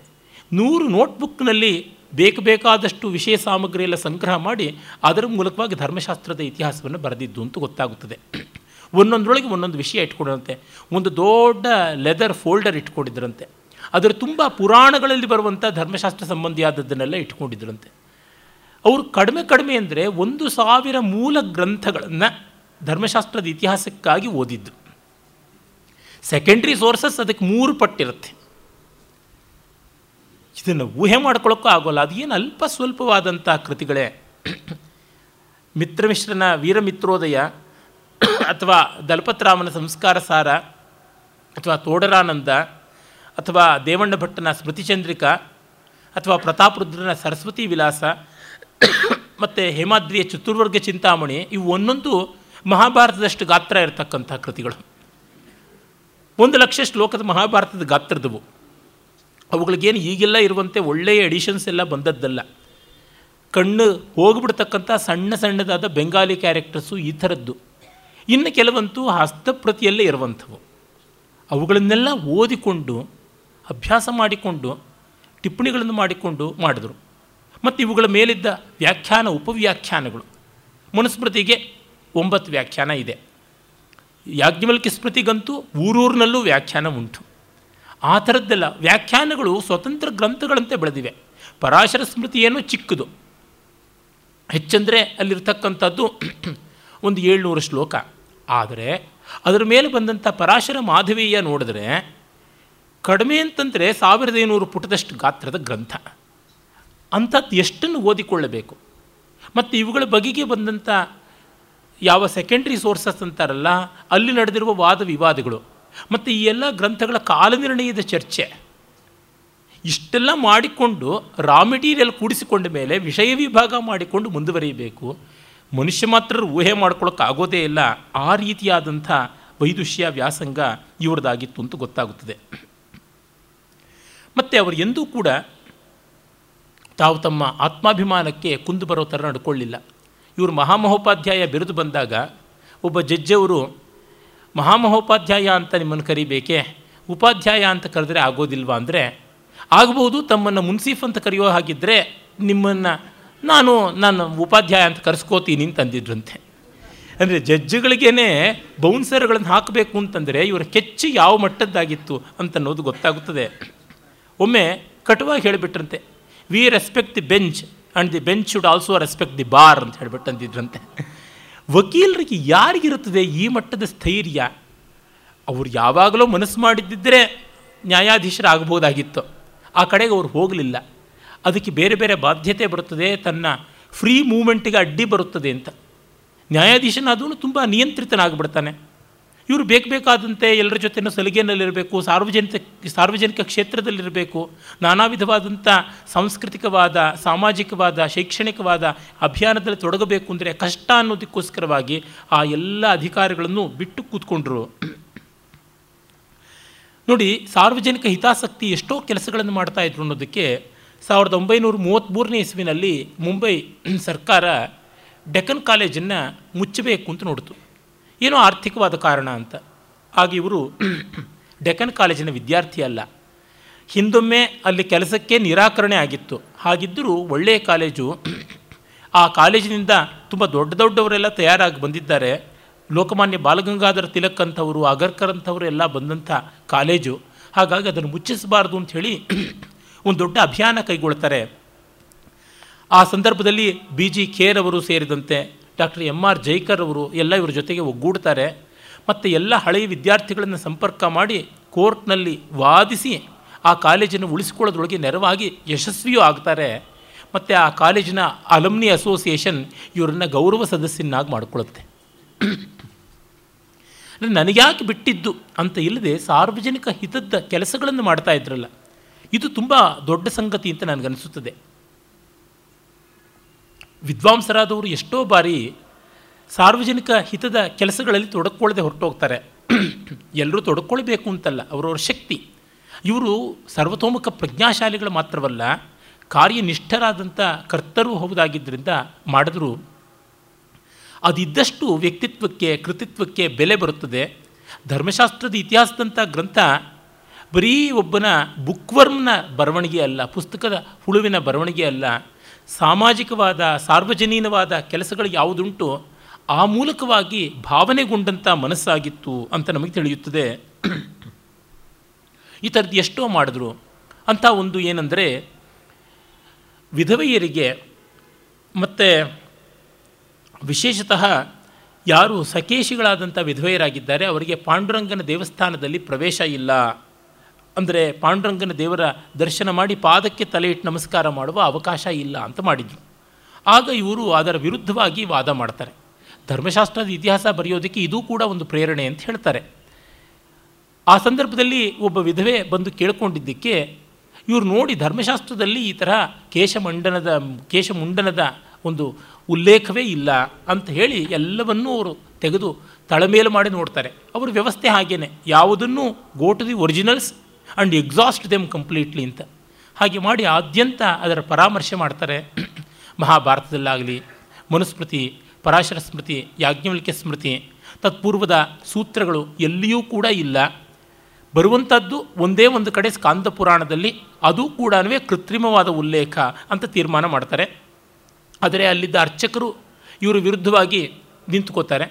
ಅವ್ರನ್ನೆಲ್ಲರೂ ಇವರು ಕೋರ್ಟ್ ಕಚೇರಿಗೆ ತಂದು ಕಟಕಟೆಯಲ್ಲಿ ನಿಲ್ಲಿಸ್ತಾರೆ. ಎಲ್ಲರೂ ಕ್ರಾಸ್ ಎಕ್ಸಾಮಿನೇಷನ್ ಮಾಡ್ತಾರೆ. ಯಾರನ್ನ ಎಕ್ಸ್ಪರ್ಟ್ಸ್ ಅಂತ ಅರ್ಚಕರು ತರಿಸಿದ್ದಾರೆ, ಸಾಕ್ಷ್ಯ ಹೇಳೋದಕ್ಕೆ, ಆ ವಿದ್ವಾಂಸರನ್ನೆಲ್ಲ ಇವರು ಮೀಮಾಂಸಾ ಶಾಸ್ತ್ರ ಪುರಸ್ಸರವಾಗಿ ಎನ್ಕ್ವೈರಿ ಮಾಡ್ತಾರೆ. ಅವ್ರು ಹೇಳೋದು ಏನೂ ನಿಲ್ಲೋಲ್ಲ ಅಂತ ಗೊತ್ತಾಗುತ್ತದೆ. ಇವರು ಅದಕ್ಕೆ ಪ್ರತ್ಯುತ್ತರವನ್ನು ಕೊಡ್ತಾರೆ ಶಾಸ್ತ್ರೀಯವಾಗಿ. ಆಮೇಲೆ ಬೇರೆ ಹಲವರು ತಲೆ ಕೂದಲು ಇಟ್ಕೊಂಡಂಥ ವಿಧವೆಯರು ಪಾಂಡುರಂಗನ ದರ್ಶನ ಮಾಡಿದ್ದರ ಉಲ್ಲೇಖವನ್ನು ತಂದು ತೋರುತ್ತಾರೆ. ಅದಕ್ಕೆ ಬೇಕಾದಂಥ ಸಾಕ್ಷ್ಯವನ್ನು ತಂದಿಡ್ತಾರೆ. ಇದು ಹಣದ ವ್ಯವಹಾರ ಅಷ್ಟೇ ಹೊರತು ಇಲ್ಲಿ ಪ್ರಾಮಾಣಿಕತೆ ಏನೂ ಇಲ್ಲ, ಧರ್ಮಶಾಸ್ತ್ರ ಮೊದಲೇ ಇಲ್ಲ ಅಂತ ಅನ್ನೋದನ್ನು ಸಾಬೀತು ಮಾಡ್ತಾರೆ. ಅಂದರೆ ಯಾವ ರೀತಿಯಲ್ಲಿ ಆ ಕಾಲಕ್ಕೆ ಸನಾತನಗಳ ಮಧ್ಯದಲ್ಲಿ ಅವರು ಫೈಟ್ ಮಾಡಿರಬೇಕು ಅಂತ ಅನ್ನೋದು ನಮಗೆ ಗೊತ್ತಾಗುತ್ತದೆ. ಆ ಸಂದರ್ಭದಲ್ಲಿ ಹರಿನಾರಾಯಣ ಅಪ್ಟೆ ದೊಡ್ಡ ಸಮಾಜ ಸುಧಾರಕರು ಆದಂಥವರು ಮತ್ತು ಮರಾಠಿಯ ಉತ್ತಮ ಲೇಖಕರು, ಅವರು ಇವ್ರ ಜೊತೆಗೆ ಕೈಗೂಡಿಸ್ತಾರೆ. ಈ ಥರ ಎಷ್ಟೆಷ್ಟೋ ಪ್ರಕಲ್ಪಗಳಲ್ಲಿ ಇವರು ಸತತವಾಗಿ ತೊಡಗಿಕೊಂಡಂಥದ್ದನ್ನು ನಾವು ನೋಡ್ತೀವಿ. ಇದರ ಜೊತೆಗೆ ನಿರಂತರವಾದಂಥ ವ್ಯಾಸಂಗ ನಡೀತಾ ಇತ್ತು. ಪ್ರತಿದಿನ ಕೋರ್ಟಿನ ಕೆಲಸ ಆದಮೇಲೆ ಅವರು ಅಪರಾಹ್ನದ ಹೊತ್ತಿಗೆ ರಾಯಲ್ ಏಷ್ಯಾಟಿಕ್ ಸೊಸೈಟಿ ಅಂತ ಯಾವುದು ಉಂಟು, ಅದರ ಮುಂಬೈನ ಶಾಖೆಗೆ ಹೋಗ್ತಾ ಇದ್ದರು ಅಲ್ಲಿ ನಲವತ್ತು ವರ್ಷ ಎಡ ಬಿಡದೆ ಕೂತ್ಕೊಂಡು ಸಂಜೆ ಏಳೂವರೆವರೆಗೂ ಗ್ರಂಥಗಳನ್ನು ಓದ್ಕೊಳ್ಳೋದು, ಟಿಪ್ಪಣಿ ಮಾಡ್ಕೊಳ್ಳೋದು ಮಾಡ್ತಾ ಇದ್ರಂತೆ. ಅವ್ರು ಬರೀತಾರೆ, ನಾನು ಇತಿಹಾಸದ ಬಗೆಗೆ, ಧರ್ಮಶಾಸ್ತ್ರದ ಇತಿಹಾಸವನ್ನು ಕುರಿತು ಬರೆಯೋದಕ್ಕೆ ಆರಂಭ ಮಾಡಿದಾಗಲಿಂದ ಮಧ್ಯಾಹ್ನ ನಿದ್ರೆ ಮಾಡೋದು ನಿಲ್ಲಿಸಿಬಿಟ್ಟೆ ಅಂತ ಹೇಳಿಬಿಟ್ಟು ಅವ್ರಿಗೆ ಮತ್ತೆ ಮತ್ತೆ ಡಿಯೋಡಿನಲ್ ಅಲ್ಸರು, ಅನಾರೋಗ್ಯ ಇತ್ಯಾದಿಗಳು ಕಾಡ್ತಲೇ ಇತ್ತು. ಅವರಿಗೆ ಅನೇಕರು ಬರೆದ ಪತ್ರಗಳಲ್ಲಿ ಇದರ ಉಲ್ಲೇಖ ಪುನಃ ಪುನಃ ಬರುತ್ತದೆ. ನಿಮ್ಮ ಆರೋಗ್ಯ ಹೇಗಿದೆ, ಆರೋಗ್ಯವನ್ನು ನೋಡಿಕೊಳ್ಳಿ, ಧರ್ಮಶಾಸ್ತ್ರದ ಇತಿಹಾಸ ಕೊನೆ ಮುಟ್ಟಿಸಬೇಕು ಅಂತೆಲ್ಲ.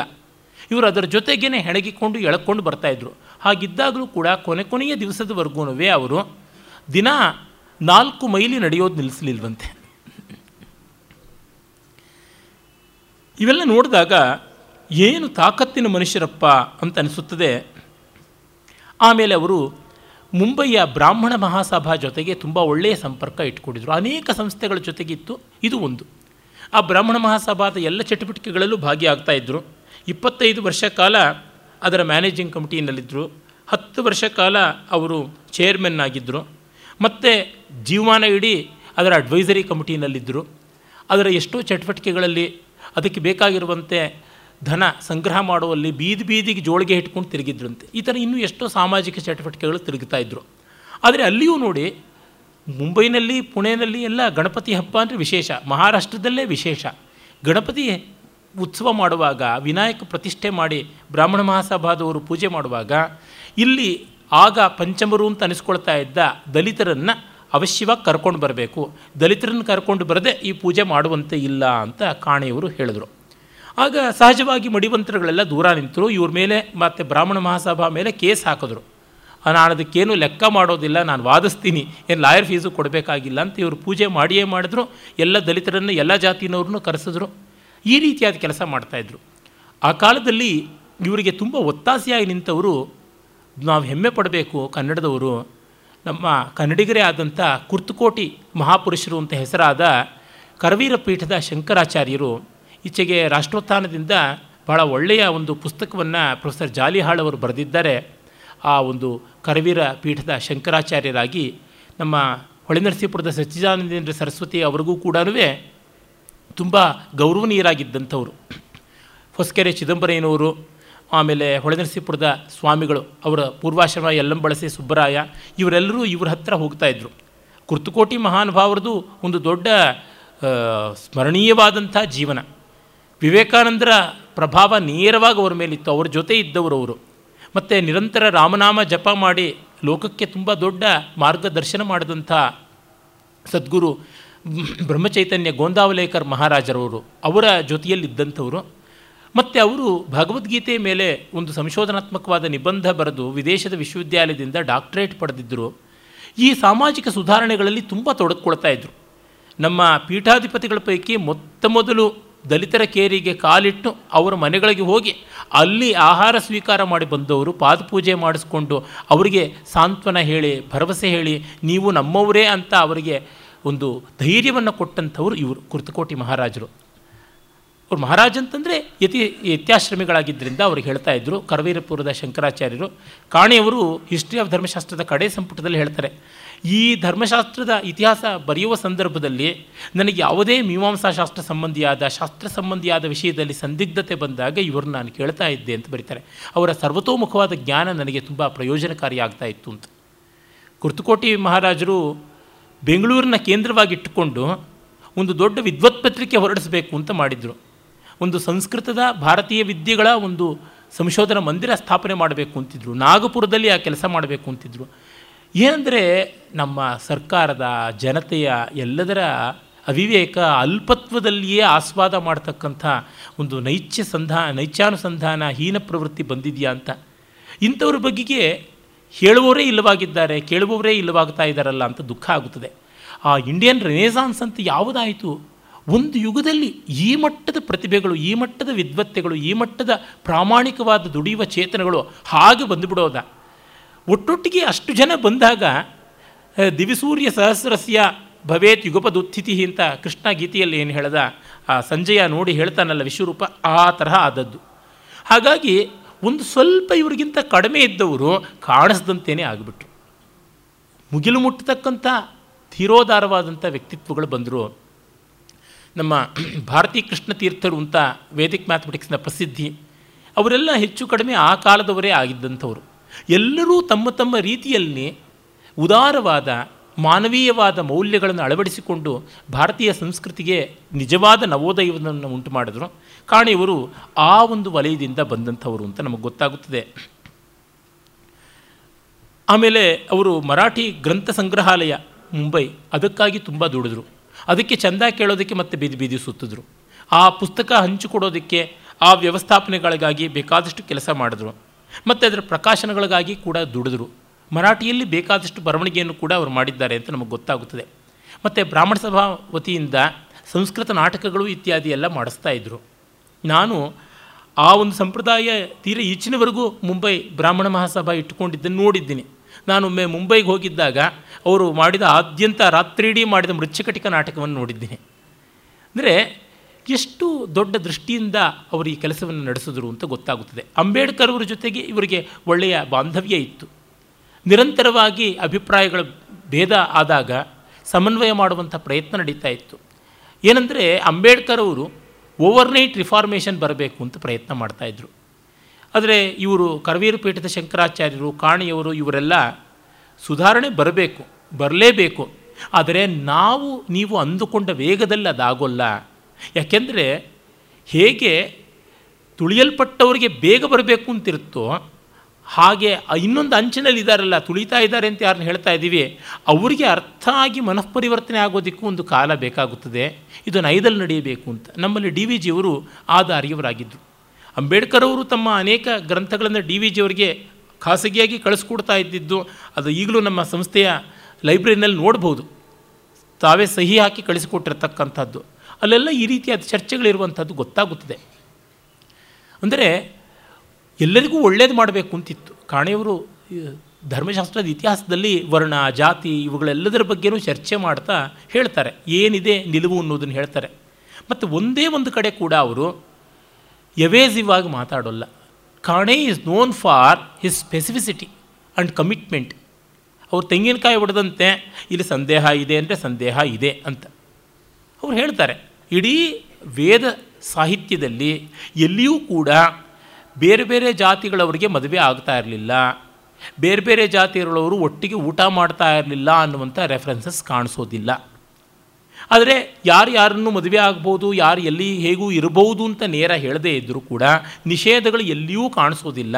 ತದ್ವಿರುದ್ಧವಾಗಿ ಕೊಂಡುಕೊಳ್ಳುವ, ಹೋಗಿ ಬರುವ, ತಿಂದು ತಿನಿಸುವಂಥದ್ದು ಇತ್ತು ಅಂತನ್ನುವುದಕ್ಕೆ ಸಾಕಷ್ಟು ಆಧಾರಗಳು ಸಿಗುತ್ತವೆ ಅಂತ ಹೇಳ್ತಾರೆ. ಜಾತಿ ಪದ್ಧತಿ, ವರ್ಣ ಪದ್ಧತಿಯ ಬಗ್ಗೆನೂ ಅವರು ಹೇಳ್ತಾರೆ.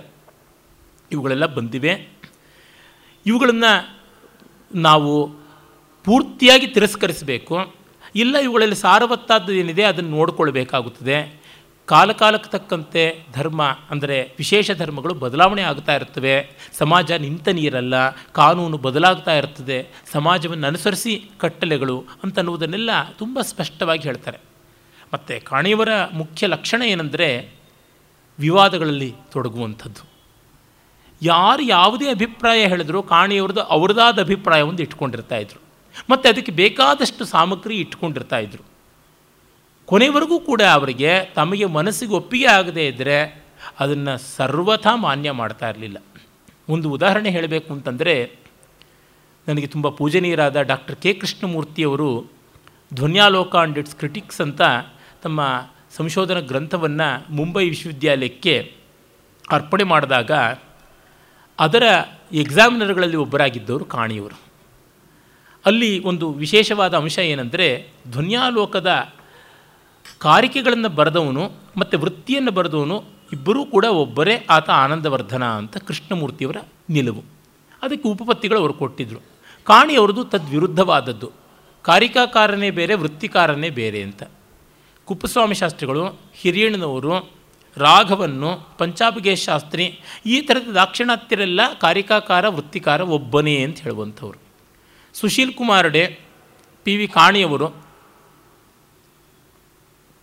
ಮತ್ತಿನ್ನು ಕೆಲವರು ಮಹಾರಾಷ್ಟ್ರದ ಹಾಗೂ ಉತ್ತರ ಭಾರತದ ವಿದ್ವಾಂಸರು, ಕಾರಿಕಾಕಾರ, ವೃತ್ತಿಕಾರ ಇಬ್ಬರೂ ಕೂಡ ಬೇರೆ ಅಂತ ಅನ್ನುವರು ಕೆ. ಕೃಷ್ಣಮೂರ್ತಿಗಳ ಥೀಸಿಸನ್ನು ನೋಡಿ ತುಂಬ ಮೆಚ್ಚಿಕೊಂಡು ಇದಕ್ಕೆ ವೈಭವಸಿ ಇಲ್ಲದೇ ಡಿಗ್ರಿ ಕೊಡಬಹುದು ಅನ್ನುವ ಅಭಿಪ್ರಾಯವನ್ನು ಬರೆದರು. ಆದರೆ ವಿಶ್ವವಿದ್ಯಾಲಯ ವೈಭವಾಸಿ ಮಾಡಬೇಕು ಅಂತಂತು. ಕಾಣಿಯವರು ಕೇಳಿದ್ರು. ಇವರು ವಾದವನ್ನು ಕೇಳಿ ಮತ್ತೆ ಮರುಮಾತಾಡಲಿಲ್ಲ. ಅವರ ಮುಂದಿನ ಇಶ್ಯೂ ಬಂದಾಗ ಹಿಸ್ಟ್ರಿ ಆಫ್ ಸಂಸ್ಕೃತ್ ಪೊಲಿಟಿಕ್ಸ್ನಲ್ಲಿ ಕೃಷ್ಣಮೂರ್ತಿಯವರ ಅಭಿಪ್ರಾಯವನ್ನೆಲ್ಲ ಇಟ್ಟುಕೊಂಡು ಮತ್ತೆ ಇನ್ನೊಂದಷ್ಟು ಉಪಪತ್ತಿ ಇಟ್ಟು ಇದು ಸರಿ ಇಲ್ಲ ಅಂತ ಬರೆದ್ರು. ಇವರಿಗೆ ಡಿಗ್ರಿ ಕೊಟ್ಟರು ಮಾತ್ರವಲ್ಲ, ಇವರು ತಮ್ಮ ಒಂದು ಸಿದ್ಧಾಂತ ಯಾವುದಿತ್ತು, thesis Dhvanyaloka and its critics, ಅದರ ಜೊತೆಗೆ ಇವರು ಇನ್ನೊಂದನ್ನು ಯೂನಿವರ್ಸಿಟಿಗೆ ಸಬ್ಮಿಟ್ ಮಾಡಿದರು. ಅದು ಯಾವುದು ಅಂದರೆ ಧ್ವನ್ಯಾಲೋಕದ ಆದ್ಯಂತ ಅನುವಾದ, ಇಂಗ್ಲೀಷ್ನ ಅನುವಾದ. ಅದನ್ನು ಬಾಂಬೆ ಸಂಸ್ಕೃತ್ ಸೀರೀಸ್ನ ವತಿಯಿಂದ ಪಬ್ಲಿಷ್ ಮಾಡುವಲ್ಲಿಯೂ ರೆಕಮೆಂಡ್ ಮಾಡಿದ್ರು ಕಾಣೆಯವರು. It was the first English translation of Dhvanyaloka to be published ಆಯಿತು. ಆದರೆ ತಮ್ಮ ಪಟ್ಟನ್ನು ತಾವು ಬಿಡಲಿಲ್ಲ. ಕೃಷ್ಣಮೂರ್ತಿಯವರು ಬಿಟ್ರ? ತಮ್ಮ ತೀಸೀಸು ಮತ್ತು ಕಾವ್ಯಾಲಯದಿಂದ ಅಚ್ಚಾಗುವಾಗ ಕಾಣೆಯವರ ಅಭಿಪ್ರಾಯವನ್ನೆಲ್ಲ ತೆಗೆದುಕೊಂಡು ಅದನ್ನು ಕೆತ್ತಾಕಿ ಮತ್ತೆ ಪಬ್ಲಿಷ್ ಮಾಡಿದ್ರು. ಅಂದರೆ ದೊಡ್ಡವರು ದೊಡ್ಡವರೇ. ಇವರು ವಿದ್ವಾಂಸರು, ಇವರಿಗೆ ಡಿಗ್ರಿ ಸಲ್ಲಬೇಕು, ಇವ್ರ ಬರವಣಿಗೆಗಳು ಪ್ರಕಾಶನಕ್ಕೆ ಬರಬೇಕು. ಆದರೆ ಈ ಅಭಿಪ್ರಾಯ ನಮಗೆ ಒಪ್ಪಿಗೆ ಆಗೋಲ್ಲ. ಅದಕ್ಕೆ ಉಪಪತಿಗಳು ನಮ್ಮದಾಗಿ ಇವೆ. ಈ ದಾರಿಯಲ್ಲಿ ನಡೆದದ್ದು. ಎಲ್ಲಿಯೂ ವ್ಯಕ್ತಿನಿಂದೇ ಅಲ್ಲ. ಆದರೆ ಕಾಣೆಯವರು ಬಹಳ ಕಾಸ್ಟಿಕ್ ಆದ ರಿಮಾರ್ಕ್ಸ್ ಮಾಡ್ತಾಯಿದ್ರು ತುಂಬ ಕಟುವಾಗಿ ಅವರು ಹೇಳ್ತಾಯಿದ್ರು ವ್ಯಕ್ತಿಗಳಿಗೆ ಅಗೌರವ ಅಲ್ಲದೆ ಬೇರೆ ರೀತಿಯಲ್ಲಿ ಹೇಳ್ತಾಯಿದ್ರು ಆದರೆ ತುಂಬ ತೀವ್ರವಾಗಿ ಹೇಳ್ತಾಯಿದ್ರು ಉದಾಹರಣೆಗೆ ಅವರ ಹಿಸ್ಟ್ರಿ ಆಫ್ ಧರ್ಮಶಾಸ್ತ್ರದಲ್ಲಿ ಎರಡನೇ ಸಂಪುಟದಲ್ಲಿ ಎಲ್ಲ ಸಂಸ್ಕಾರಗಳು, ಷೋಡಶ ಸಂಸ್ಕಾರಗಳ ವಿವರಣೆ ಆದ ಮೇಲೆ ಕಡೆಯಲ್ಲಿ ಶ್ರೌತಯಾಗಗಳ ಪರಿಚಯ ಇದ್ದು ನೂರಾರು ಪುಟಗಳ ಒಂದು ಭಾಗ ಬರುತ್ತದೆ. ಅದರ ಬಗೆಗೆ ಬರೀತಾ ರಾಮ್ ಗೋಪಾಲ್ ಅಂತ ಹಿಂದೆ ಇದ್ದ ಒಬ್ಬ ದೊಡ್ಡ ವಿದ್ವಾಂಸರು, ಅವರ ಸಮಕಾಲೀನರೇನೆ.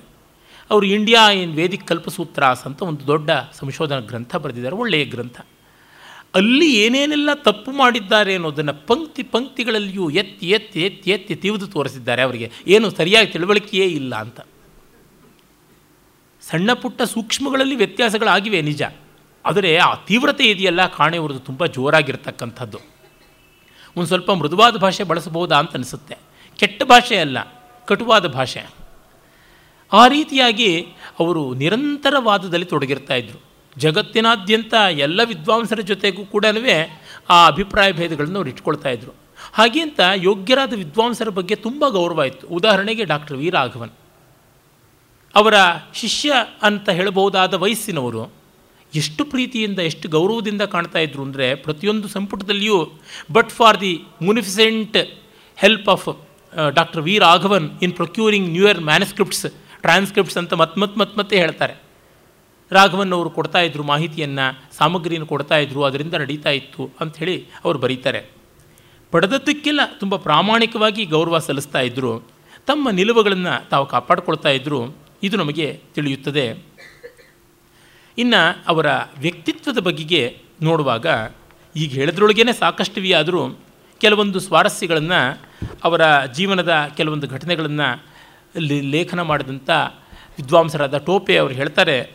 ಅವ್ರು ಹೇಗಿದ್ದರು ಅಂತಂದರೆ ತುಂಬ ಎತ್ತರ ಅಲ್ಲ, ತುಂಬ ಕುಳ್ಳು ಅಲ್ಲದ ಒಂದು ಸಮ ಸಮವಿಭಕ್ತಾಂಗ ಅಂತನ್ನುವ ರೀತಿಯಲ್ಲಿದ್ದಂಥವರು, ಅವರು ಒಳ್ಳೆಯ ಬಿಳುಪು ಬಣ್ಣದವರು. ಕಾಶ್ಮೀರಿ ಅಂತ ಹೇಳ್ಬೋದಾದಷ್ಟು ಒಳ್ಳೆಯ ಕಾಂಪ್ಲೆಕ್ಷನ್ ಇತ್ತು ಅಂತ ಹೇಳ್ತಾರೆ. ಮತ್ತು ಅವರು ನಿಲುವಂಗಿ ಉದ್ದದ ಒಂದು ಕರಿಯ ಕೋಟನ್ನು ತೊಡ್ತಾ ಇದ್ದರು ಮುಚ್ಚು ಕಾಲರಿನ ಕೋಟು ಕ್ಲೋಸ್ ಕಾಲರ್ ಕೋಟು.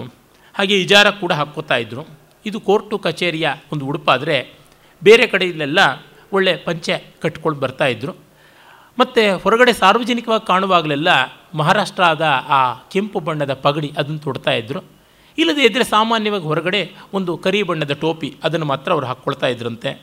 ಇನ್ಯಾವ ವೇಷದ ಡೌಲು ಇರ್ತಾ ಇರಲಿಲ್ಲ. ಆಹಾರ ಇತ್ಯಾದಿಲೆಲ್ಲ ಶಿಸ್ತು. ಅವರು ನಿತ್ಯ ಆನ್ಹಿಕ ಇತ್ಯಾದಿಗಳನ್ನು ತಪ್ಪಿಸ್ತಾ ಇರಲಿಲ್ಲ. ಹಾಗಂತ ಎಣೆಮೀರಿ ಪೂಜೆ ಪುನಸ್ಕಾರದ ಆಚಾರದಲ್ಲಿ ತೊಡಗ್ತಾ ಇರಲಿಲ್ಲ. ಮನೆಯಲ್ಲಿ ಅವರು ಏನು ಸದಾಚಾರ ಅದನ್ನು ಪರಿಪಾಲಿಸ್ತಾ ಇದ್ದರು ಅಂತ ಗೊತ್ತಾಗುತ್ತದೆ. ಅವರು ಸ್ವಂತದ ಮನೆ ಇದ್ದರೂ ಕೂಡ ಮೊದಲಿಂದ ಯಾವ ಬಾಡಿಗೆ ಮನೆಯಲ್ಲಿದ್ದರೂ ಅಲ್ಲಿಯೇ ಉಳಿದಿದ್ರಂತೆ. ಅವರು ಅಂಗ್ರೇವಾಡಿ ಅಂತನ್ನುವಂತಹ ಆ ಏರಿಯಾದಲ್ಲಿ ಇದ್ದ ಒಂದು ಚಾಳದಲ್ಲಿ ವಿಠಲ್ ಭಾಯ್ ಪಟೇಲ್ ರೋಡ್ನಲ್ಲಿ ಅವರು ಇದ್ದಿದ್ದಂತೆ ದಾದರ್ನಲ್ಲಿದ್ದ ಅವರ ಸ್ವಂತ ಮನೆಗೆ ಅವರು ಹೋಗಲೇ ಇಲ್ವಂತೆ. ಇಲ್ಲಿಯೇ ಅವರು ಇರ್ತಾ ಇದ್ದಿದ್ದು. ಮನೆ ತುಂಬ ದೊಡ್ಡದೇನೂ ಅಲ್ಲ. Drawing room cum study room ಒಂದೇ. ಮನೆಯ ಹಜಾರದಲ್ಲಿಯೇ ಅವ್ರ ವ್ಯಾಸಂಗ ನಡೀತಾ ಇದ್ದದ್ದು. ಇದನ್ನು ನೋಡಿದಾಗ ನಮಗೆ ಗೊತ್ತಾಗುತ್ತದೆ, ನಮಗೆ ಏಕಾಂತವಾದ ವಾತಾವರಣ ಬೇಕು, ಯಾರೂ ಡಿಸ್ಟರ್ಬ್ ಮಾಡಬಾರ್ದು ಅಂತ. ರಸ್ತೆಯಲ್ಲಿ ಬರೋ ಅಂತ ಹೋಗೋ ಟ್ರಾಮ್ಗಳದು ಬಸ್ಸುಗಳದು ಶಬ್ದಕ್ಕೆ ಮನೆ ಅಲ್ಲಾಡ್ತಾ ಇತ್ತು ಅಂತ ಬರೀತಾನೆ. ಆದರೂ ಅವ್ರಿಗೇನು ಲೆಕ್ಕಕ್ಕೆ ಬರ್ತಾ ಇರಲಂತೆ ಅಕ್ಕಪಕ್ಕ ಹುಡುಗರು ಎಲ್ಲ ಬಂದು ಆಟಗಳೆಲ್ಲ ಆಡ್ಕೊಂಡು ಹೋಗ್ತಾ ಇದ್ದರು ಆದರೂ ತಮ್ಮ ವ್ಯಾಸಂಗ, ಬೀರು ಬೀರು ತುಂಬ ಪುಸ್ತಕಗಳು, ಮೇಜು ಕುಸಿಯುವಷ್ಟು ಪುಸ್ತಕಗಳು ಎಲ್ಲ ಒಪ್ಪವಾಗಿಟ್ಟುಕೊಂಡು ವ್ಯಾಸಂಗ ಮಾಡ್ತಾ ಇದ್ರಂತೆ. ಒಂದು ಸರಸ್ವತಿಯ ವಿಗ್ರಹವನ್ನು ಎದ್ದು ತೋರುವಂತೆ ಇಟ್ಕೊಂಡಿದ್ರು. ವ್ಯಾಸಂಗವನ್ನು ಮಾಡ್ತಾಯಿದ್ರು ಅವರು ಮತ್ತೆ ರ್ಯಾಷನಲಿಸ್ಟ್ ಆ್ಯಂಡ್ ಪ್ರಾಕ್ಟಿಕಲ್ ಥಿಂಕರ್ ಅಂತ ಹೇಳ್ಬಿಟ್ಟು ಬರೀತಾರೆ. ಆಮೇಲೆ ಅವರು ತಮ್ಮ ಕೆಲಸವನ್ನು ತುಂಬ ಪ್ರೀತಿಸ್ತಾ ಇದ್ದರು ಆ ಕಾರಣದಿಂದಲೇ ಇಷ್ಟೆಲ್ಲ ಮಾಡೋಕ್ಕಾಯಿತು. ಒಂದು ಕಡೆ ಅವರು ಬರೀತಾರೆ ಹಿಸ್ಟ್ರಿ ಆಫ್ ಧರ್ಮಶಾಸ್ತ್ರದ ಕಡೆಯಲ್ಲಿಯೇ, ನೀವು ನಿಮ್ಮ ಕೆಲಸವನ್ನು ಪ್ರೀತಿಸದೇ ಇದ್ದರೆ ಏನೂ ಮಾಡೋಕ್ಕಾಗೋಲ್ಲ. ಮತ್ತು ನಲವತ್ತು ವರ್ಷಗಳವರೆಗೆ ನೀವು ಫ್ರೀಲಾನ್ಸರ್ ತರಹ ಎಲ್ಲಿ ಏನು ಬೇಕಾದರೂ ಮಾಡಿ, ನಲವತ್ತು ವರ್ಷ ಆಗ್ತಾ ಇದ್ದಂತೆಯೇ ಯಾವುದು ನಿಮ್ಮ ಜೀವನಕ್ಕೆ ತಾರಕವಾದಂಥ ಒಂದು ದೊಡ್ಡ ಕೆಲಸ ಅಂತ, ಮಹೋನ್ನತವಾದ ಕೆಲಸ, ಅದನ್ನು ಕಣ್ಣಿಗೆ ಇಟ್ಕೊಂಡ್ಬಿಡಿ ಆ ಪ್ರಕಾರವಾಗಿ ಮಾಡಿ ಅಂತ ಹೇಳ್ಬಿಟ್ಟು.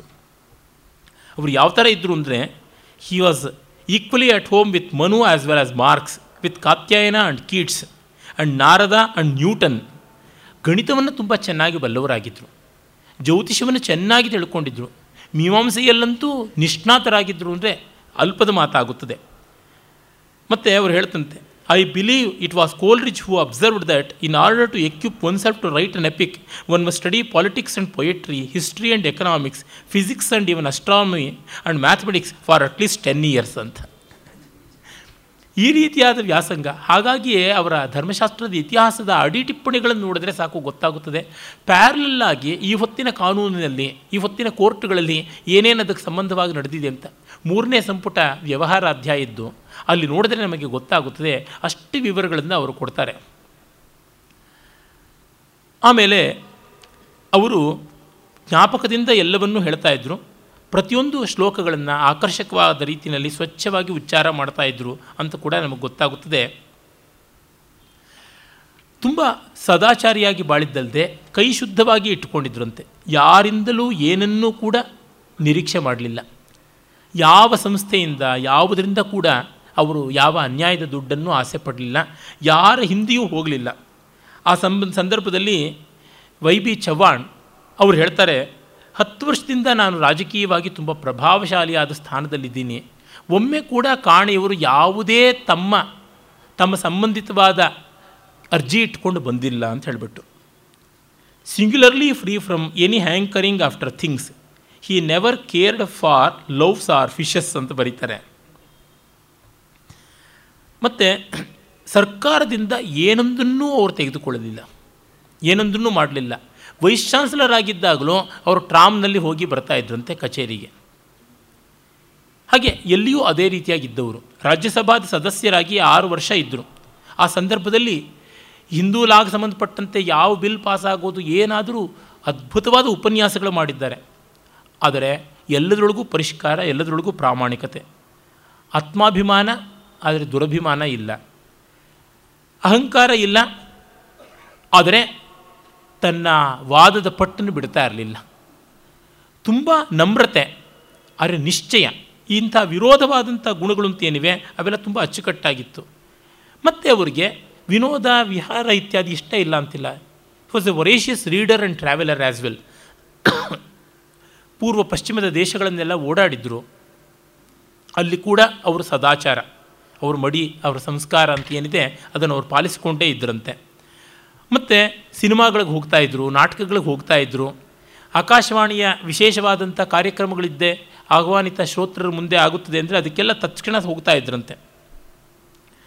ನೋಡಿ, ಇದು ಬಹಳ ದೊಡ್ಡ ಸಂಗತಿ. ನಮ್ಮಲ್ಲಿ ವಿದ್ವಾಂಸರು ಅಂತ ನಾವು ಸಿನಿಮಾ ನೋಡಲ್ಲ, ನಾಟಕ ನೋಡಲ್ಲ, ಸಂಗೀತ ಕೇಳೋಲ್ಲ ಅಂತ ಒಂದು ರೀತಿ ಶುಷ್ಕವಾಗಿ ಬಿಡುತ್ತದೆ ಅವರ ಪಾಂಡಿತ್ಯ.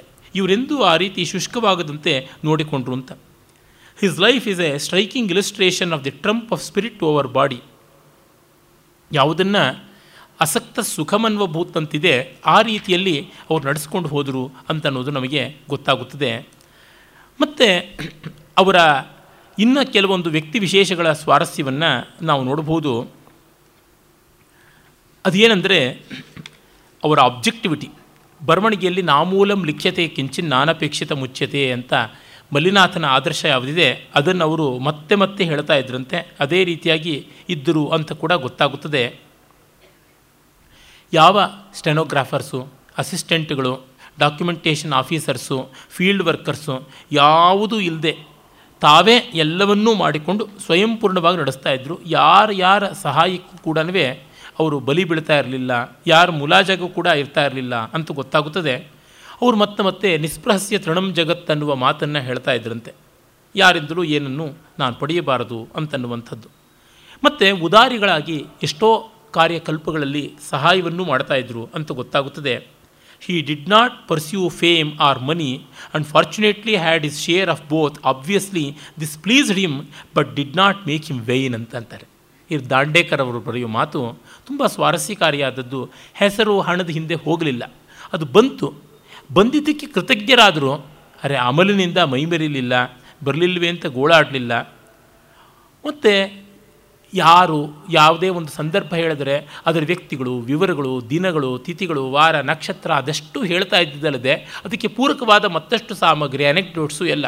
ಅವರು ಮೂಡ್ ಬಂದರೆ ಬೇಕು ಬೇಕಾದಂತೆ ಪುಂಖಾನುಪುಂಖವಾಗಿ ಮಾತಾಡ್ತಾ ಇದ್ದರಂತೆ.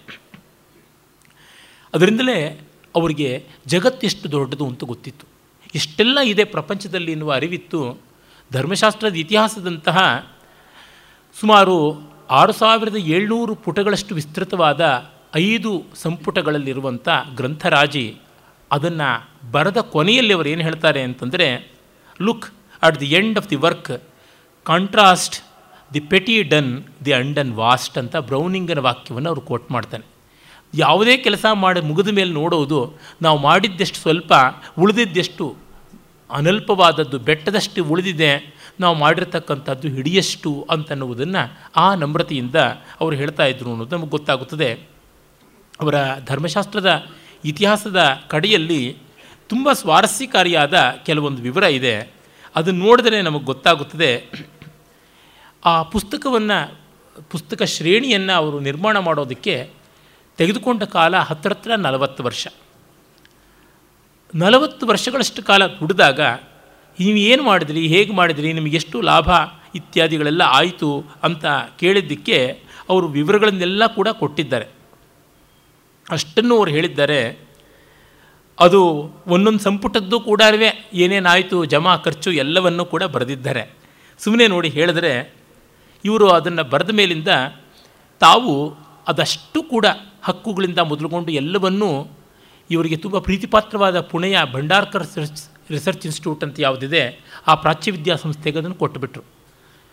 ಆಗ ಅದಕ್ಕಾದಂಥ ಒಟ್ಟು ಖರ್ಚು ಎಷ್ಟು ಅಂತ ಅನ್ನೋದನ್ನು ಅವ್ರು ಹೇಳ್ತಾರೆ, ಐದು ಸಂಪುಟಗಳ ಮುದ್ರಣಕ್ಕಾಗಿ ಆ ಕಾಲಕ್ಕೆ ಆದಂಥದ್ದು ಐವತ್ತೆಂಟು ಸಾವಿರದ ಮುನ್ನೂರ ನಲವತ್ತೊಂದು ರೂಪಾಯಿ. ಮತ್ತು ಹದಿಮೂರು ಆಣೆ. ವರ್ಷ ವರ್ಷಕ್ಕೂ ಎಷ್ಟಾಯಿತು ಅಂತ ರೂಪಾಯಿ ಆಣೆನಲ್ಲಿ ಲೆಕ್ಕ ಹಾಕಿದ್ದಾರೆ. ಮತ್ತು ಇವರಿಗೆ ಬಂದಂಥ ಒಟ್ಟು ಸಂಭಾವನೆ ಎಷ್ಟು ಅಂತಂದರೆ ಹದಿನೆಂಟು ಸಾವಿರದ ಎಂಟುನೂರ ಎರಡು ರೂಪಾಯಿ ಬಂದದ್ದು. ಅದು ಏನು? ಇವರು ಆ ಪುಸ್ತಕ ಬರೆಯೋದಕ್ಕೆ, ಬೆರಳಚ್ಚು ಮಾಡಿಸೋದಕ್ಕೆ, ಮತ್ತು ಅದನ್ನು ಪೋಸ್ಟ್ ಖರ್ಚು, ಆಮೇಲೆ ಅದಕ್ಕೆ ಬೇಕಾಗಿರ್ತಕ್ಕಂಥ ಬೇರೆ ಬೇರೆ ಪುಸ್ತಕಗಳನ್ನು ತರಿಸಿಕೊಂಡಿದ್ದು, ಈ ಪುಸ್ತಕದ ನಿರ್ಮಾಣ ಕಾಲದಲ್ಲಿ ಬೇರೆ ಬೇರೆ ದೇಶಗಳಿಗೂ ಸೇರಿದಂತೆ ಬೇರೆ ಬೇರೆ ಲೈಬ್ರರಿಗಳಿಗೆ ಹೋಗಿದ್ದು, ಓದಿದ್ದು, ಅದು ಎಲ್ಲ ಕೂಡ ಸೇರಿಸಿಕೊಂಡ್ರೆ ಕಟ್ಟ ಕಡೆಗೆ ಐನೂರು ರೂಪಾಯಿಗೂ ಹೆಚ್ಚು ಉಳಿಯೋದಿಲ್ಲ ಇವರ ಪಾಲಿಗೆ. ನಲವತ್ತು ವರ್ಷಗಳ ದುಡಿಮೆಗೆ ಇವ್ರಿಗಿಷ್ಟು ಬಂದದ್ದು. ಕಡೆಗೆ ಬರದೆ ಹೇಳ್ತಾರೆ, ಈ ಆರು ಸಾವಿರ ಪುಟಗಳನ್ನು ಮೀರಿದ ಈ ಸಂಪುಟಗಳನ್ನು ಯಾರಾದರೂ ಸಂಪಾದನೆ ಮಾಡೋದು ಅಂತಾಗಿದ್ದರೆ ಮುಖ್ಯ ಸಂಪಾದಕರಿಗೆ ಒಂದು ವರ್ಷ ಕಾಲ ನೀಡೋ ಸಂಭಾವನೆಯೇ ನನ್ನ ಒಟ್ಟು ಲಾಭ ಏನಿತ್ತು? ಹದಿನೆಂಟು ಸಾವಿರ ಚಿಲ್ಲರೆ ಅಂತ ಕೊಟ್ಟಿತ್ತು, ಅದಕ್ಕಿಂತ ಜಾಸ್ತಿ ಆಗ್ತಾ ಇತ್ತು.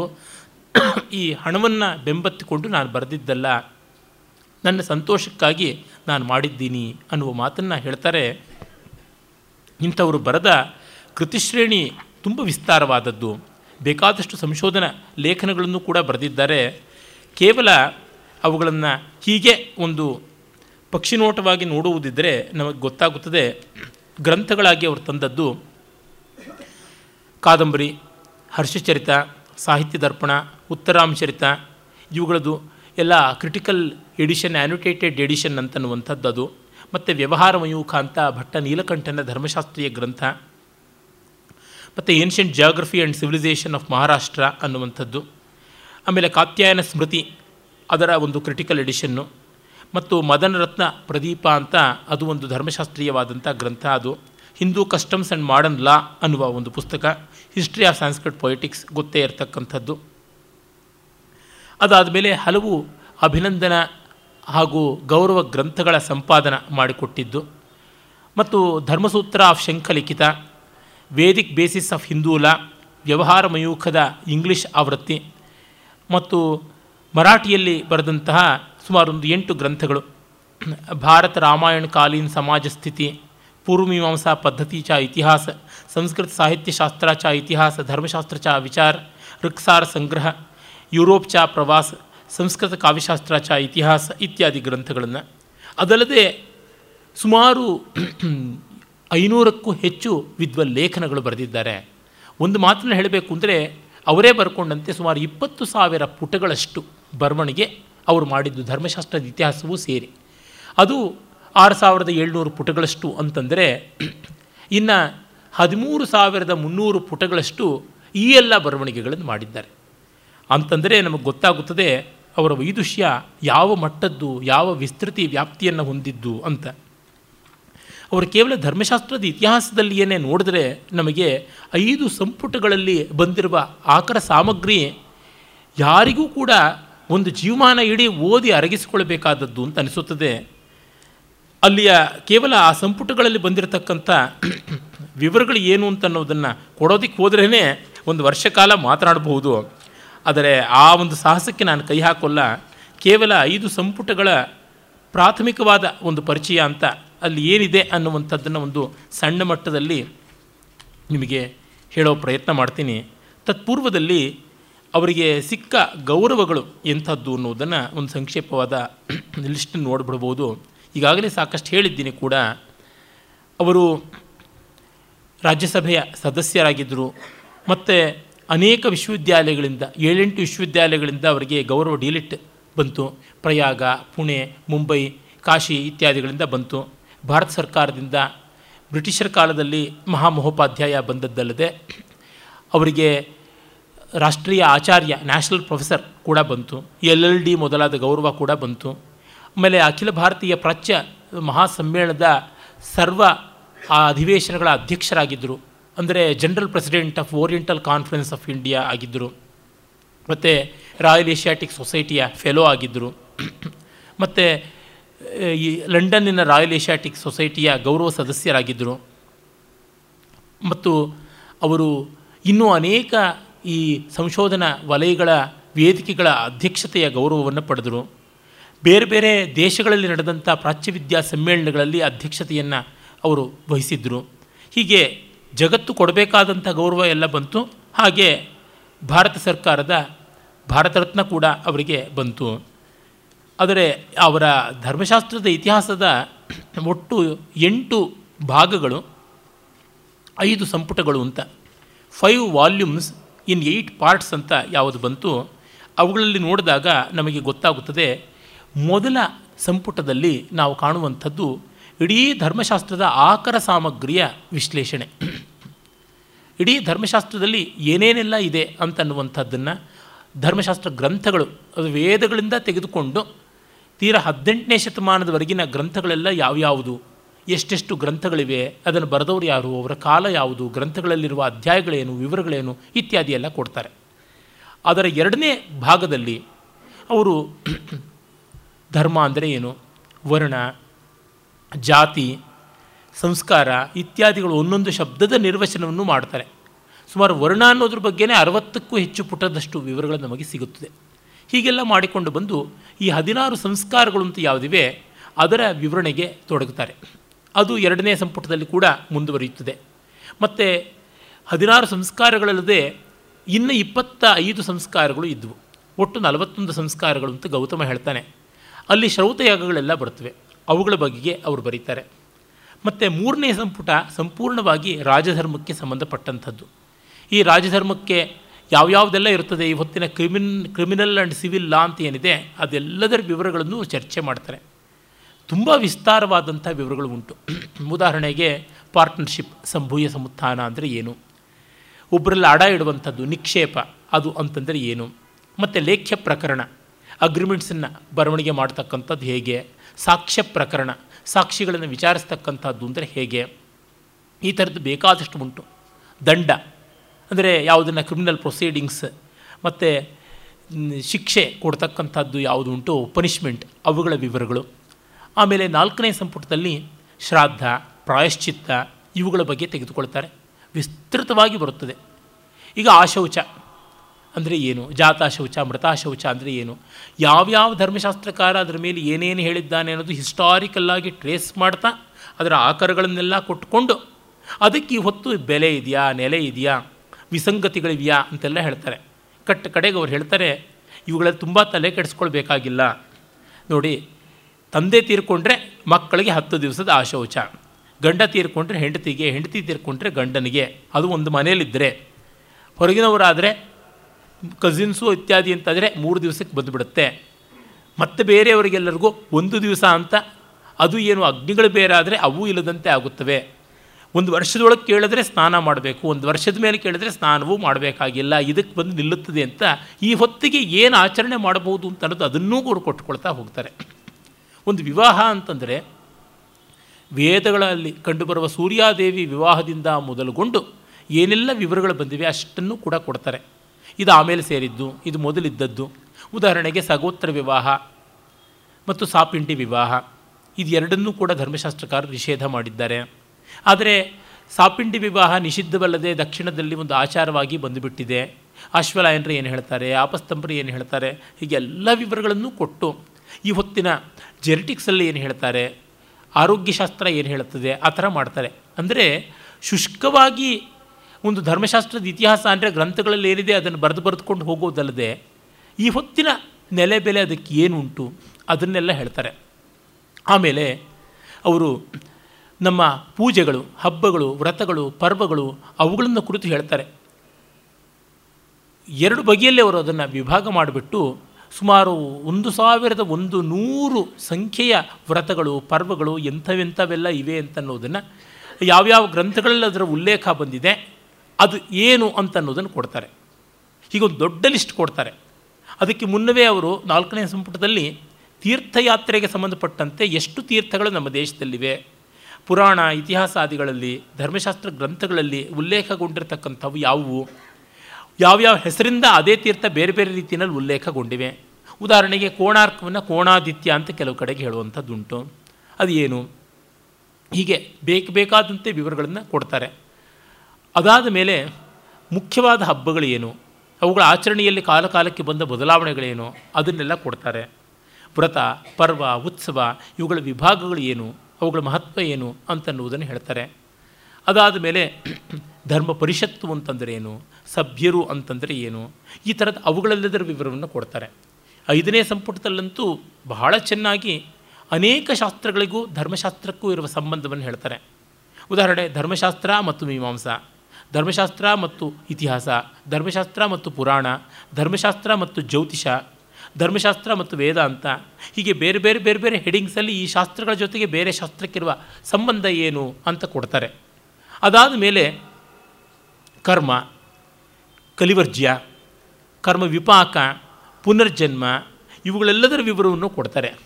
ಉದಾಹರಣೆಗೆ ನಮ್ಮಲ್ಲಿ ಈ ಕರ್ಮ ವಿಪಾಕ ಅಂತಂದರೆ ಪೂರ್ವಜನ್ಮ ಕೃತಂ ಪಾಪಂ ವ್ಯಾಧಿರೂಪೇಣ ಪೀಡ್ಯತೆ ಅಂತೆಲ್ಲ ಹೇಳ್ತಾರೆ. ಬೇರೆ ಬೇರೆ ಕಷ್ಟಗಳಿಗೆಲ್ಲ ಕಾರಣ ಪೂರ್ವಜನ್ಮದ ಪಾಪಗಳು ಅಂದರೆ ಧರ್ಮಶಾಸ್ತ್ರಗಳು ಏನಾಗಿ ಹೇಳಿವೆ ಅವನ್ನು? ಅವುಗಳು ಎಷ್ಟು ಮಟ್ಟಿಗೆ ನಚ್ಚಬೇಕಾದದ್ದು? ಏನು? ಎಲ್ಲವನ್ನೂ ಹೇಳ್ತಾರೆ. ಆ ಸಂದರ್ಭದಲ್ಲಿ ಅವರು ಮತ್ತೆ ಮತ್ತೆ ತಿಳಿಸ್ತಾರೆ. ನಾನು ಇಲ್ಲಿ ಎಷ್ಟರ ಮಟ್ಟಿಗೆ ನನ್ನ ಇನ್ವಾಲ್ವ್ಮೆಂಟ್ ಮಾಡಿಕೊಳ್ಬೋದು ಅಷ್ಟೇ ಮಾಡಿಕೊಂಡಿದ್ದೀನಿ ಅಂತ. ಅವರ ಇಡೀ ಧರ್ಮಶಾಸ್ತ್ರದ ಮಹಾಸಂಪುಟಗಳು ಬಂದಾಗ ಕೆಲವರು ಇವರು ತುಂಬ ಓವರ್ ಇನ್ವಾಲ್ವ್ ಮಾಡಿಕೊಂಡು ಎಲ್ಲ ಕಡೆಗೂ ಇವರ ಅಭಿಪ್ರಾಯಗಳನ್ನು ಹೇಳಿದ್ದಾರೆ ಅಂತಂದರೆ, ಇನ್ನು ಕೆಲವರು ಎಷ್ಟೋ ಕಡೆ ಹೇಳಬೇಕಾಗಿದ್ದ ಜಾಗದಲ್ಲಿ ಹೇಳಿಲ್ಲ ಅಂತಲೂ ಆಕ್ಷೇಪ ಮಾಡಿದ್ರು. ಅದರಿಂದ ಗೊತ್ತಾಗುತ್ತೆ ಇವರು ಮಧ್ಯಮ ಮಾರ್ಗ ಅನುಸರಿಸಿದ್ದಾರೆ ಅಂತ. ಹೀಗೆ ಮಾಡಿ ಅಂತ ಹೇಳುವುದಕ್ಕಿಂತ ನನಗೆ ಹೀಗೆ ಅನಿಸುತ್ತೆ ಅಂತ ನಾನು ಹೇಳಿದ್ದೀನಿ ಅಂತ. ಇವುಗಳ ಸಾರ ಇಂಥದ್ದು ಅಂತ. ಉದಾಹರಣೆಗೆ ಉಪನಯನ, ವಿವಾಹ ಇತ್ಯಾದಿಗಳಲ್ಲಿ ಸಂಧ್ಯಾ ವಂದನೆ ಇವುಗಳ ಬಗ್ಗೆ ಎಲ್ಲ ಕೊಡ್ತಾ, ಮೊದಲು ತುಂಬ ಸರಳವಾಗಿದ್ದ ವ್ಯವಸ್ಥೆಗಳು ಆಮೇಲೆ ತುಂಬ ಸಂಕೀರ್ಣವಾಗಿ ಬೆಳೆದವು. ಈಗ ನಾವು ಎಷ್ಟು ಇಟ್ಟುಕೊಳ್ಳಬಹುದು ಅಂತ ನನಗನ್ನಿಸುತ್ತದೆ ಅದನ್ನು ಕೂಡ ಹೇಳ್ತಾರೆ. ಅಂದರೆ ಒಂದು ಮಾತಿನಲ್ಲಿ ನಾವು ನಮ್ಮ ಪೀಠಾಧಿಪತಿಗಳು, ನಮ್ಮ ಪುರೋಹಿತ ವರ್ಗ ಅಂತನ್ನುವರೆಲ್ಲರೂ ಓದಲೇಬೇಕಾದ ಗ್ರಂಥ ಅಂತಂದರೆ ಇದು ಅಂತ ಗೊತ್ತಾಗುತ್ತದೆ. ಹಾಗೆ ನಮ್ಮ ಪ್ರಾಚೀನ ಭಾರತೀಯ ಜನಜೀವನ ಹೇಗಿತ್ತು ಅದಕ್ಕೂ ಕೂಡ ಇಲ್ಲಿ ಗೊತ್ತಾಗುತ್ತದೆ. ಇದು ನೋಡಿ ಬರೀ ಬ್ರಾಹ್ಮಣರ ಪುಸ್ತಕ ಅಂತ ಅಂದ್ಕೋಬೇಕಿಲ್ಲ. ಮೈಸೂರು ವಿಶ್ವವಿದ್ಯಾಲಯ ಸುಮಾರು ಮೂವತ್ತು ವರ್ಷಗಳ ಕೆಳಗೆ ಇದರ ಅನುವಾದವನ್ನು ಕೈಗೊಂಡಿತು. ಎಸ್ ಎಲ್ ಭೈರಪ್ಪನವರು ಹಾಮಾನಾಯಕರಿಗಾಗ ಹೇಳಿದ್ರು. ಅದರಿಂದ ಅನೇಕ ವಿದ್ವಾಂಸರು ಸೇರಿ ಮಾಡಿದ್ರು.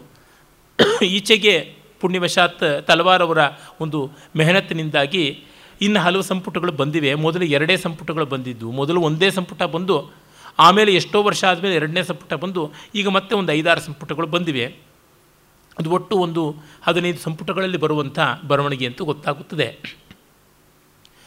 ಅಲ್ಲಿ ಎಷ್ಟೋ ಜನ ಮೈಸೂರು ವಿಶ್ವವಿದ್ಯಾಲಯದವರು ಇದಕ್ಕೆ ಅಡ್ಡಿ ಮಾಡಿದ್ರು. ಇದು ಬರೀ ಬ್ರಾಹ್ಮಣರದ್ದು ಅಂತ. ನಮ್ಮ ಕುಖ್ಯಾತ ಲೇಖಕ, ವಿಮರ್ಶಕ ಅಂತೆಲ್ಲ ಹೆಸರಾಗಿದ್ದಾರಲ್ಲ, ಕನ್ನಡದ ಋಷಿ ಅಂತೆಲ್ಲ ಅನಂತಮೂರ್ತಿಯವರು ಲಜ್ಜೆಗೆಟ್ಟು ಕೊಂಡಾಡಿದಾರಲ್ಲ, ಆ ಡಿ ಆರ್ ನಾಗರಾಜ, ಯಾವ ಗಂಧಗಾಳಿಯೂ ವಿದ್ಯಾವಂತಿಕೆಯ ಪಾಂಡಿತ್ಯದ ಒಂದು ಲವಲೇಶವೂ ಇಲ್ಲದೆ ಇದಕ್ಕೆ ಓದಬೇಕಾದ ಯಾವುದೇ ಅರ್ಹತೆ ಇಲ್ಲದೆ ಆತ, ಈತ ಕಾಣೆ ದೊಡ್ಡ ಪುರೋಹಿತ ಅಷ್ಟೇ ಅಂತ ಕೆಟ್ಟ ಮಾತು ಲಂಕೇಶ್ ಪತ್ರಿಕೆಗೆ ಅರ್ಹವಾದ ಮಾತನ್ನು ಹೇಳಿದ್ದಾರೆ. ಏನು ಈ ಮಹಾನುಭಾವ ಓದಿದ್ದು ಅಂತ? ಕಾಣಿಯವ್ರನ್ನ ಒಂದು ಜನ್ಮ ಕೂತು ಓದಿದ್ರೂ ಸಾಕಾಗೋದಿಲ್ಲ. ಅಲ್ಲಿರುವುದು ಬರೀ ಬ್ರಾಹ್ಮಣರದು ಅಂತಲ್ಲ, ಇಡೀ ನಮ್ಮ ದೇಶದ ಚರಿತ್ರೆಯೇ ಬಂದಿದೆ. ಅದನ್ನು ಹೇಗೆ ಅಂತ ಅಲ್ಲಿ ತೋರ್ಪಡಿಸ್ತಾರೆ. ಎಲ್ಲ ಜಾತಿಗಳಲ್ಲಿದ್ದ ನ್ಯಾಯ ಯಾವುದು, ಅನ್ಯಾಯ ಯಾವುದು, ಶೂದ್ರರಿಗಾದ ಅನ್ಯಾಯ ಯಾವುದು ಅನ್ಟಚಬಿಲಿಟಿ ಅಂತ ಹೇಳುವಂಥ ಅಸ್ಪೃಶ್ಯತೆ ಇದ್ದದ್ದು ಹೇಗಿತ್ತು, ಯಾವ ಥರ ಇತ್ತು, ಅದಕ್ಕಿದ್ದ ಆಯಾಮಗಳು ಏನು? ಮತ್ತು ಶೂದ್ರರಿಗೆ ನಿಜವಾಗಿಯೂ ವಿದ್ಯೆ ನಿರಾಕೃತವಾಗಿತ್ತಾ ಇಲ್ಲವಾ ಈ ಥರ ಎಲ್ಲವನ್ನೂ ಯಾವ ಆಗ್ರಹ ಇಲ್ಲದೆ ಹೇಳಿದ್ದಾರೆ. ಪ್ರತಿಯೊಂದಕ್ಕೂ ಪುರಾವೆ ಒದಗಿಸಿದ್ದಾರೆ. ಇವರು ಏನೂ ಇಷ್ಟಪಟ್ಟಿದ್ದು ಇಲ್ಲ ಅಂತಂದ ಮಾತ್ರಕ್ಕೆ ನನಗೆ ಡಿ ಆರ್ ನಾಗರಾಜನ ಅಸ್ತಿತ್ವದಲ್ಲಿಯೇ ಇಷ್ಟ ಇಲ್ಲ. ಅವರೇನು ಅದಕ್ಕೆ ಸಾಯೋಕ್ಕಾಗುತ್ತಿತ್ತಾ ಸತ್ತೋದ್ರು. ಒಳ್ಳೆಯದಾಯಿತು ಅದು ಬೇರೆ ಸಂಗತಿ. ಹಾಗಾಗಿ ಇದನ್ನೆಲ್ಲ ನಾವು ನೋಡುವಾಗ ಉಚಾಯಿಸಿ ಮಾತಾಡಬಾರ್ದು. ಆ ವ್ಯಕ್ತಿ ಬಹಳ ಹಾಗೆ ಮಾಡ್ತಾಯಿದ್ರು ಏನೂ ಓದದೇನೆ ಬಾಯಿಗೆ ಬಂದಂತೆ ಮಾತಾಡ್ಬಿಡೋದು. ಆತನ ಹೆಸರು ಹೇಳುವಂಥದ್ದು ಯಾವ ಬರವಣಿಗೆ ಇವತ್ತು ನಿಂತಿದೆ? ಎಷ್ಟು ಜನ ಅದನ್ನು ಓದ್ತಾ ಇದ್ದಾರೆ?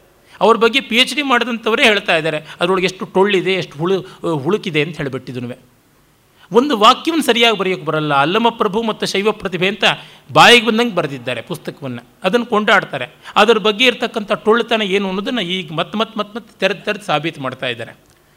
ಅಧ್ಯಯನ ಬೇರೆ. ಅಧ್ಯಯನ ಮಾಡಿದವ್ರನ್ನ ಗೌರವಿಸಬೇಕು.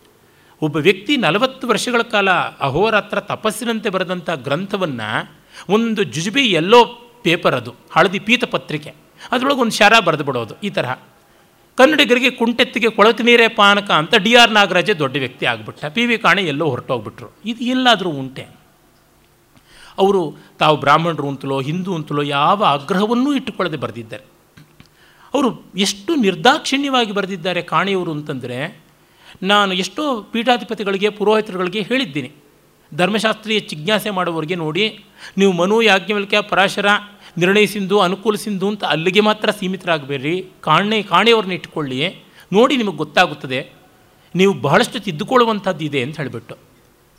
ಆದರೆ ಇವತ್ತಿಗೂ ಕೂಡ ನಮ್ಮಲ್ಲಿ ಒಬ್ಬ ಪೀಠಾಧಿಪತಿಗಳು ಕೂಡ ಕಾಣೆಯವ್ರನ್ನ ಓದಿದಂತೆ ನನಗಂತೂ ಗೊತ್ತಿಲ್ಲ.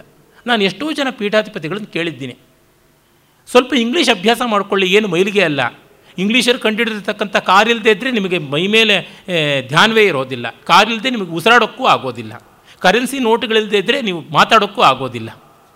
ಬೇಕು ಬೇಕಾದಂತೆ ಅಲ್ಲಿಂದ ಬಂದಂಥ ಪಾಶ್ಚಾತ್ಯ ತಂತ್ರಜ್ಞಾನದಿಂದ ಅತ್ಯಾಧುನಿಕವಾದದ್ದೇನಿದೆ ಅದೆಲ್ಲ ನಿಮಗೆ ಬೇಕು. ಹೆಲಿಕಾಪ್ಟರ್ಗಳಲ್ಲೇ ಓಡಾಡ್ತೀರಾ? ಒಂದಷ್ಟು ಇಂಗ್ಲೀಷ್ ಅಭ್ಯಾಸ ಮಾಡಿ ಇದನ್ನು ಓದಿಕೊಳ್ಳಿ. ಅಥವಾ ಹಿಂದಿ ಗೊತ್ತಿದ್ದರೆ ಹಿಂದಿನಲ್ಲೇ ಅನುವಾದ ಇದೆ, ಓದಿಕೊಳ್ಳಿ. ಈಗೇನೋ ಕನ್ನಡದಲ್ಲೂ ಬರ್ತಾ ಇದೆ. ನಿಮ್ಮದನ್ನು ಪರಿಷ್ಕಾರ ಮಾಡಿಕೊಳ್ಳಿ ಅಂತ ಹಸಿ ಹಸಿಯಾಗಿ ಹೇಳಿದ್ದೀನಿ. ಏನೂ ಮಾಡಿಲ್ಲ. ನಮ್ಮ ಪುರೋಹಿತ ಮಂಡಳಿಗಳಲ್ಲಿ ಎಲ್ಲ ಹೇಳಿದ್ದೀನಿ. ನೀವು ಸುಧಾರಿಸ್ಕೊಳ್ಬೇಕು ಅಂತಂದರೆ ಇದನ್ನು ಓದಿ ಅಂತ. ಯಾರೂ ಮಾಡಿಲ್ಲ. ಇತ್ತಲಾಗೆ ಇದನ್ನು ಹೊಗಳುವವರೂ ಇದನ್ನು ಓದೋಲ್ಲ, ತೆಗಳುವವರು ಓದೋಲ್ಲ ಅನ್ನೋ ಪರಿಸ್ಥಿತಿ ಬಂದಿದೆ. ಭೈರಪ್ಪನವರು ಡೆಲ್ಲಿಯಿಂದ ಬೆಂಗಳೂರಿಗೆ ಬಂದ, ಮೈಸೂರಿಗೆ ಬಂದ ಮೇಲೆ ಒಂದಷ್ಟು ಜನ, ನೀವು ನಮಗೆ ನೇತಾರರಾಗಿ ಏನಾದ್ರು ಚಳವಳಿ ಮಾಡೋಣ ಅಂದರೆ ಭಿತ್ತಿಯಲ್ಲಿ ಬರೀತಾರೆ ಭೈರಪ್ಪನವರು. ಚಳವಳಿ ಏನು ಬೇಡ. ನಾವು ಮೊದಲು ಓದ್ಕೊಳ್ಳೋಣ ಏನಿದೆ ಅಂತ ನಾವೆಲ್ಲ ಒಟ್ಟಿಗೆ ಸೇರಿ ಕಾಣಿಯವರ ಹಿಸ್ಟ್ರಿ ಆಫ್ ಧರ್ಮಶಾಸ್ತ್ರ ಸಂಪುಟಗಳನ್ನು ತರಿಸ್ಕೊಂಡು ಓದೋಣ ಅಂತ. ಏನು ನೀವು ಮೇಷ್ಟ್ರಾಗಬೇಕು ಅಂತಿದ್ದೀರಾ? ಮೇಷ್ಟ್ರಿಗಿರಿನಾ? ನಾವು ಸಮಾಜ ಆಂದೋಲನ ಮಾಡಬೇಕು, ಬೀದಿಗೆ ಬೀರ್, ಬೀಳಬೇಕು ಅಂತ. ಬೀದಿಗೆ ಬೀಳೋದೋ ಬೀಳಿಸೋದಕ್ಕೆ ಮುಂಚೆ ಓದೋಣ ಅಂತಂದರೆ ಅದಕ್ಕೆ ಯಾರೂ ಇಲ್ಲ. ಹೀಗಾಗಿ ಇಂಥ ಗ್ರಂಥಗಳ ವ್ಯಾಸಂಗ ಮಾಡಬೇಕು, ಮಾಡಿದ ಮೇಲೆ ಹೇಳಬೇಕು. ಅದು ನಡೀತಾ ಇಲ್ಲ, ಅದೊಂದು ಬಹಳ ಬೇಸರವಾಗುತ್ತದೆ. ಅಲ್ಲಿ ಅವರು ಫ್ಯೂಚರ್ ಟ್ರೆಂಡ್ಸ್ ಅಂತ ಕಟ್ಟ ಕಡೆಯ ಸಂಪುಟದಲ್ಲಿ ಬಹಳ ಚೆನ್ನಾಗಿರುವ ವಿವರಗಳನ್ನು ಕೊಡ್ತಾರೆ.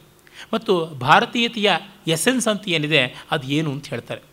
ನಾಲ್ಕನೇ ಸಂಪುಟದ ಕಡೆಯಲ್ಲಿ ಈ ಬೌದ್ಧರನ್ನು ಶಂಕರರ ಓಡಿಸಿದ್ದು, ಅದೆಲ್ಲ ಕುಖ್ಯಾತವಾದಂಥ ಒಂದು ಬರವಣಿಗೆ ಬಂದಿದ್ದೀರ ಶಂಕರಾಚಾರ್ಯ ಮತ್ತು ಪ್ರತಿಗಾಮಿತನ ಅಂತ. ಬೇಕಾದಷ್ಟು ಭಾಷೆಗಳಲ್ಲಿ ಅನುವಾದವೂ ಆಯಿತು, ಆವೃತ್ತಿಗಳು ಬಂತು, ನಮ್ಮ ಮೈಸೂರಿನ ಭಗವಾನ್ ಅವರು ಬರೆದಿದ್ದಾರೆ. ಅವರು ಏನು ಬರೆದಿದ್ದಾರೆ, ಅದಕ್ಕೆಲ್ಲಕ್ಕೂ ಉತ್ತರಗಳನ್ನು ಇವರು ಊಹಿಸಲಾಗದೇ ಇರತಕ್ಕಂಥ ಸೋರ್ಸಸ್ಸಿಂದ ಕಾಣೆಯವರು ಕೊಟ್ಟಿದ್ದಾರೆ. That was done long long ಈಗ before thirty years of its writing ಆದರೆ ಇವರು ಅದ್ಯಾವುದು ಓದಲ್ಲ, ಇರೋದು ಗೊತ್ತಾಗೋಲ್ಲ. ಓದಿದ್ರೆ ಬುದ್ಧಿ ಕೆಡತ್ತೆ. ಏನು ಮಾಡೋದು? ಈ ಥರ ಆಗಿಬಿಟ್ಟಿದೆ. ಕಾಣೆಯವರು ಇಂಥ ಪ್ರತಿಯೊಂದು ವಿಷಯಗಳನ್ನು ಬರೆದಿದ್ದಾರೆ. ಒಂದು ಮಾತಿನಲ್ಲಿ ಹೇಳಬೇಕು ಅಂತಂದರೆ, ಭಾರತದ ಬಗೆಗೆ, ಅದರೊಳಗೂ ಪ್ರಾಚೀನ ಮಧ್ಯಕಾಲೀನ ಭಾರತವನ್ನು ಕುರಿತು ಏನನ್ನು ಹೇಳಬೇಕು ಅಂತಂದರೂ ಯಾವ ಜಾತಿ, ಯಾವ ಮತ, ಯಾವ ಕುಲ, ಯಾವ ಸಂಪ್ರದಾಯ, ಆಚರಣೆ ಬಗ್ಗೆ ಹೇಳಬೇಕು ಅಂತಂದರೂ ಅಲ್ಲಿಯೇ ನಾವು ಹೋಗಬೇಕಾಗುತ್ತದೆ. ಆ ಮಟ್ಟಕ್ಕೆ ಅವರು ಮಾಡಿಟ್ಟಿದ್ದಾರೆ. ಅದು ತುಂಬ ವಿಶೇಷವಾಗಿ ಮೆಚ್ಚಬೇಕಾದದ್ದು. ನಿಜ, ಅದು ಅಪೂರ್ಣ ಅಂತ ಅನ್ನಿಸಬಹುದು. ಅದು ಅಪೂರ್ಣ ಅಂತ ಅನ್ನಿಸುವುದಕ್ಕೆ ಕಾಣಿಯವರೇ ಅಲ್ಲಿ ಹೇಳಿದ್ದಾರೆ. ಇಷ್ಟು ಮಾಡಿದ ಮೇಲೆ ನಾನು ಮಾಡಿದ್ದೆಷ್ಟು ಸ್ವಲ್ಪ ಮಾಡಬೇಕಾದದ್ದು ಎಷ್ಟು ಉಂಟು ಅಂತ ಅನ್ನೋದು ಗೊತ್ತಾಯಿತು ಅಂತ. ಈ ದೃಷ್ಟಿಯಿಂದ ನಾವು ಕಾಣಬೇಕು ಅವರ ಆ ಹಿಸ್ಟ್ರಿ ಆಫ್ ಧರ್ಮಶಾಸ್ತ್ರದ ಕಟ್ಟಕಡೆಯ ಭಾಗದಲ್ಲಿ ಬರುವಂಥ ಕೆಲವೊಂದು ವಿಷಯಗಳನ್ನು ನಿಮ್ಮ ಮುಂದೆ ಇಟ್ಟು ಈ ನನ್ನ ಪ್ರಯತ್ನವನ್ನು ಮುಗಿಸ್ತೀನಿ. ಅವರು ಭಾರತದ ಬಗೆಗೆ ಕೆಲವೊಂದು ಅಭಿಪ್ರಾಯಗಳನ್ನು ಹೇಳ್ತಾರೆ. ಭಾರತದಲ್ಲಿ ಅವಿಚ್ಛಿನ್ನವಾದ ಒಂದು ಧಾರ್ಮಿಕ ಪರಂಪರೆ ಬಂತು. ಆದರೆ ಎಂದೂ ಕೂಡ ಇದು ರಾಜಕೀಯವಾಗಿ ಎಲ್ಲ ಪ್ರಾಂತಗಳು ಒಂದೇ ಅಂತ ಆಗಿರಲಿಲ್ಲ. ಮತ್ತು ಸಾಂಸ್ಕೃತಿಕವಾದ ಯಾವುದೇ ಜನಾಂಗೀಯವಾದ ದೊಡ್ಡ ಗಂಭೀರ ರೀತಿಯ ಸಂಘರ್ಷ ಇಲ್ಲಿ ಆಗಲಿಲ್ಲ ಅಂತ ಇದು ಮೂರು ಅಂಶಗಳನ್ನು ಹೇಳ್ತಾರೆ. ಒಂದು, ಅವಿಚ್ಛಿನ್ನವಾದ ಧಾರ್ಮಿಕ ಐಕ್ಯ ಇಲ್ಲಿ ಸ್ರೋತಸ್ಸು ಕಂಡುಬಂದಿದೆ. ಕೇವಲ ರಾಜಕೀಯವಾದ ಏಕತೆ ಇಲ್ಲಿ ಎಂದೂ ಇರಲಿಲ್ಲ. ಮತ್ತು ಇಲ್ಲಿ ಯಾವುದೇ ದೊಡ್ಡ ರೀತಿಯ ಸಾಂಸ್ಕೃತಿಕವಾದ ಸಂಘರ್ಷಗಳು ನಡೆದಿಲ್ಲ ಅಂತ. ಈ ಮೂರು ಅಂಶಗಳಿಗೆ ಅವರು ಬರೋದಕ್ಕೆ ತುಂಬ ದೊಡ್ಡ ಅಧ್ಯಯನ ಮಾಡಿದ್ದಾರೆ. ಯಾಕೆ ಮಾತು ಹೇಳ್ತಿದ್ದೀನಿ ಅಂದರೆ, ನಮ್ಮಲ್ಲಿ ಮಾರ್ಕ್ಸಿಸ್ಟ್ ಸಿದ್ಧಾಂತಗಳನ್ನು ಇಟ್ಟುಕೊಂಡಂಥವರು, ಅದು ವಸ್ತುತ ಸಿದ್ಧಾಂತವೇ ಅಲ್ಲ, ಸಿದ್ಧಾಂತ ಭಾಸ ಅದನ್ನು ಇಟ್ಟುಕೊಂಡವರು ಸಂಘರ್ಷ ಆಗ್ತಾನೇ ಇತ್ತು ಆಗ್ತಾನೇ ಇತ್ತು ಅಂತ ಹೇಳ್ತಾರೆ, ಆದರೆ ಆ ಮಟ್ಟದ ಸಂಘರ್ಷ ಅನ್ನೋದು ನಮ್ಮಲ್ಲಿ ನಡೆದದ್ದು ಅಲ್ಲ ಅಂತ ಅನ್ನೋದನ್ನು ಹೇಳ್ತಾರೆ. ಅದೇ ಸಂದರ್ಭದಲ್ಲಿ ಅವರು ಹೇಳ್ತಾರೆ ನ್ಯಾಷನಲಿಸಮ್ ಬಗ್ಗೆ, ರಾಷ್ಟ್ರೀಯತೆ ಬಗ್ಗೆ ಅಭಿಮಾನ ಇದ್ದವರಾದರೂ ಹೇಳ್ತಾರೆ ಇವತ್ತು ನ್ಯಾಷನಲಿಸಮ್ ಅಂತಂದರೆ ಎರಡು ಬಗೆಯ ನೀತಿ. ನನ್ನ ದೇಶಕ್ಕೆ ಅನುಕೂಲವಾಗೋದು ಒಂದು ನೀತಿ, ಬೇರೆ ದೇಶಗಳಿಗೆ ಪ್ರತಿಕೂಲವಾಗುವುದು ಒಂದು ನೀತಿ. ಇಂಥ ನ್ಯಾಷನಲಿಸಮ್ಮು ಎಂದೂ ಒಳ್ಳೆಯದಾಗೋದಿಲ್ಲ ಅಂತಾರೆ. ಅಲ್ಲಿ ಅವರು ಯೂನಿವರ್ಸಲ್ ಸಿಟಿಸನ್ ಆಗಿಬಿಡ್ತಾರೆ, ಕಾಣೆಯವರು. ಹೀಗೆ ನ್ಯಾಷನಲಿಸಮ್ನಲ್ಲಿರ್ತಕ್ಕಂಥ ಮಿತಿಗಳನ್ನು ಹೇಳ್ತಾರೆ. ನಮ್ಮ ಪರಂಪರೆಯಲ್ಲಿ ಇರುವ ಗುಣದೋಷಗಳನ್ನು ಕೂಡ ತುಂಬ ಚೆನ್ನಾಗಿ ಹೇಳುವಂಥದ್ದು ಕಾಣಿಸುತ್ತದೆ. ನೋಡಿ, ಆ ಹಿಂದಿಯ ಅನುವಾದವನ್ನೇ ನಾನು ಓದಿ ಹೇಳ್ತೀನಿ.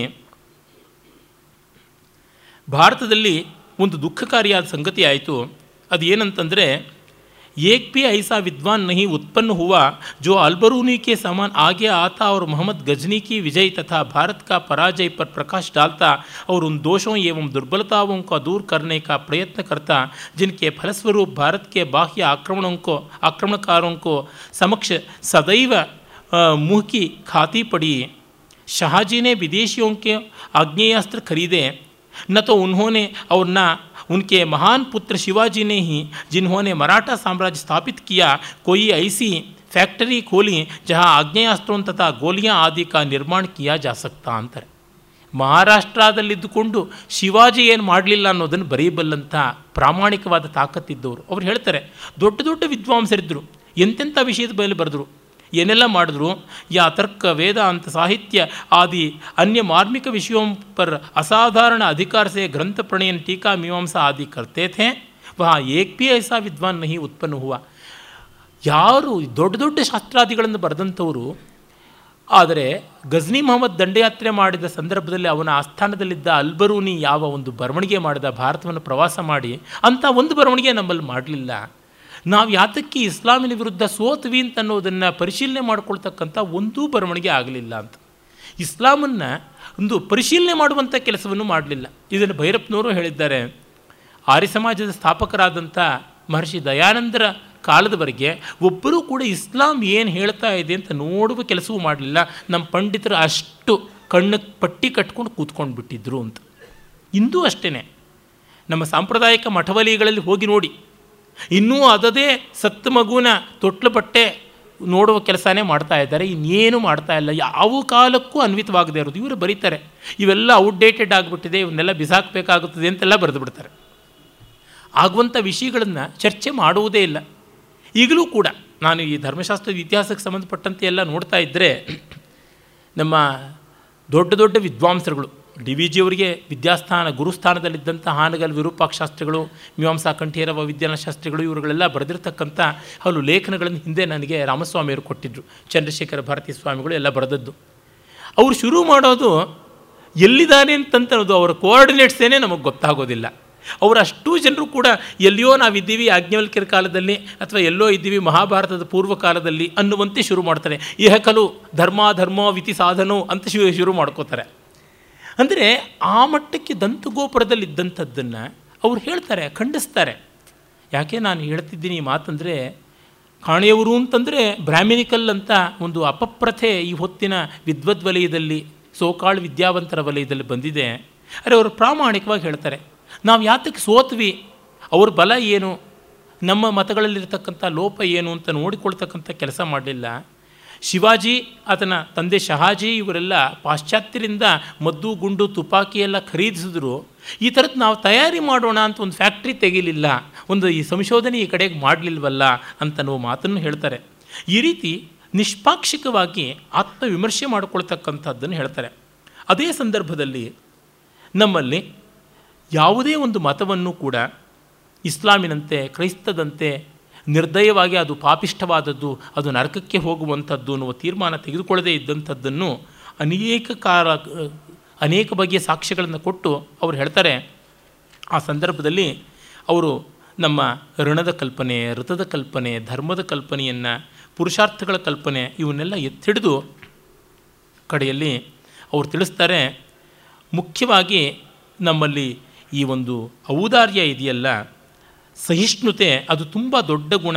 ಇಡೀ ಭಾರತೀಯ ಸಂಸ್ಕೃತಿಯ ಮುಖ್ಯ ಲಕ್ಷಣ ಸಮನ್ವಯ, ಸಹಿಷ್ಣುತ. ಅದು ಸಹಿಷ್ಣುತಾ ಹಿಂದೂ ಧರ್ಮಕ ಸಾರತತ್ವ ಹೈ ಅಂತನ್ನುವ ಮಾತನ್ನು ಅವರು ಹೇಳ್ತಾರೆ. ಅದಕ್ಕೆ ಉದಯನಾಚಾರ್ಯರ ನ್ಯಾಯ ಕುಸುಮಾಂಜಲಿಯಿಂದ ತುಂಬ ಚೆನ್ನಾಗಿರ್ತಕ್ಕಂಥ ಉಲ್ಲೇಖವನ್ನು ಕೊಟ್ಟು ಮುಂದಿನ ಕಾಲದಲ್ಲೂ ಕೂಡ ಅದು ಹೇಗೆ ಬಂತು ಅಂತನ್ನುವುದನ್ನು ಅವರು ತೋರ್ಪಡಿಸ್ಕೊಡ್ತಾರೆ. ಮತ್ತು ನಮ್ಮಲ್ಲಿ ಜಾತಿ, ಮತ, ವರ್ಣ ಇತ್ಯಾದಿಗಳ ಭೇದ ಇದ್ದರೂ ಒಂದು minority but a very educated and enlightened minority ಅಂತ ಯಾವುದಿದೆ? ಮತ್ತು ಸಮಾಜದ ಮೇಲೆ ಸಾಕಷ್ಟು ಪ್ರಭಾವ ಬೀರಬಲ್ಲ ಮೈನಾರಿಟಿ ಅಂತ ಇತ್ತಲ್ಲ? ಅಂದರೆ ಯಾರು ಜ್ಞಾನಿಗಳು, ಸಂತರು, ಸಜ್ಜನರು, ಸ್ವಾರ್ಥರಹಿತರಾದಂಥವರು, ಅವಧೂತರು ಅಂತೆಲ್ಲ ಕರಿತೀವಿ, ಅವರುಗಳು ನಿರಂತರವಾಗಿ ಆತ್ಮೈಕ್ಯವನ್ನು ಮತ್ತು ಎಲ್ಲದರ ಸಮನ್ವಯವನ್ನು ಪ್ರತಿಪಾದಿಸ್ತಲೇ ಬಂದರು ಅಂತನ್ನುವುದನ್ನು ತುಂಬ ಹಿಂದಿನಿಂದ ಕೂಡ ವೇದಗಳಿಂದ ಮೊದಲುಗೊಂಡು ಬುದ್ಧಾದಿಗಳು ಕೂಡ ಹೇಳಿರೋವರೆಗೂ ಅವರು ತೆಗೆದುಕೊಂಡು ಬರ್ತಾರೆ. ಮತ್ತು ಬ್ರಾಹ್ಮಣ ಯಾವಾಗ ತಪ್ಪು ಮಾಡ್ದ, ಯಾತಕ್ಕಾಗಿ ತಪ್ಪು ಮಾಡ್ದ, ಈ ವಿವರಗಳನ್ನು ಕೂಡ ಅವರು ಅಷ್ಟೇ ಮಾರ್ಮಿಕವಾಗಿ ಕೊಡುವಂಥದ್ದನ್ನು ನಾವು ನೋಡ್ತೀವಿ. ಆಮೇಲೆ ಅವರು ಈ ಕರ್ಮ, ಭಕ್ತಿ, ಜ್ಞಾನ ಇವುಗಳನ್ನು ಕುರಿತು ಮತ್ತು ಅಧಿಕಾರಿ ಭೇದ ಅದನ್ನು ಕುರಿತು, ವಸ್ತುತಂತ್ರ, ಕರ್ತೃತಂತ್ರ ಇವುಗಳನ್ನು ಕುರಿತು ಹೇಳ್ತಾರೆ. ಮತ್ತು ನಮ್ಮಲ್ಲಿ ಕಲೆಗಳು ಎಲ್ಲ ಬೆಳೆದು ಬಂದಿದ್ದ ಬಗೆ ಹೇಗೆ ಅಂತ ಹೇಳ್ತಾ ಕಟ್ಟ ಕಡೆಗೆ ಒಂದು ಸಾರವತ್ತಾದ ಮಾತು ಹೇಳ್ತಾರೆ.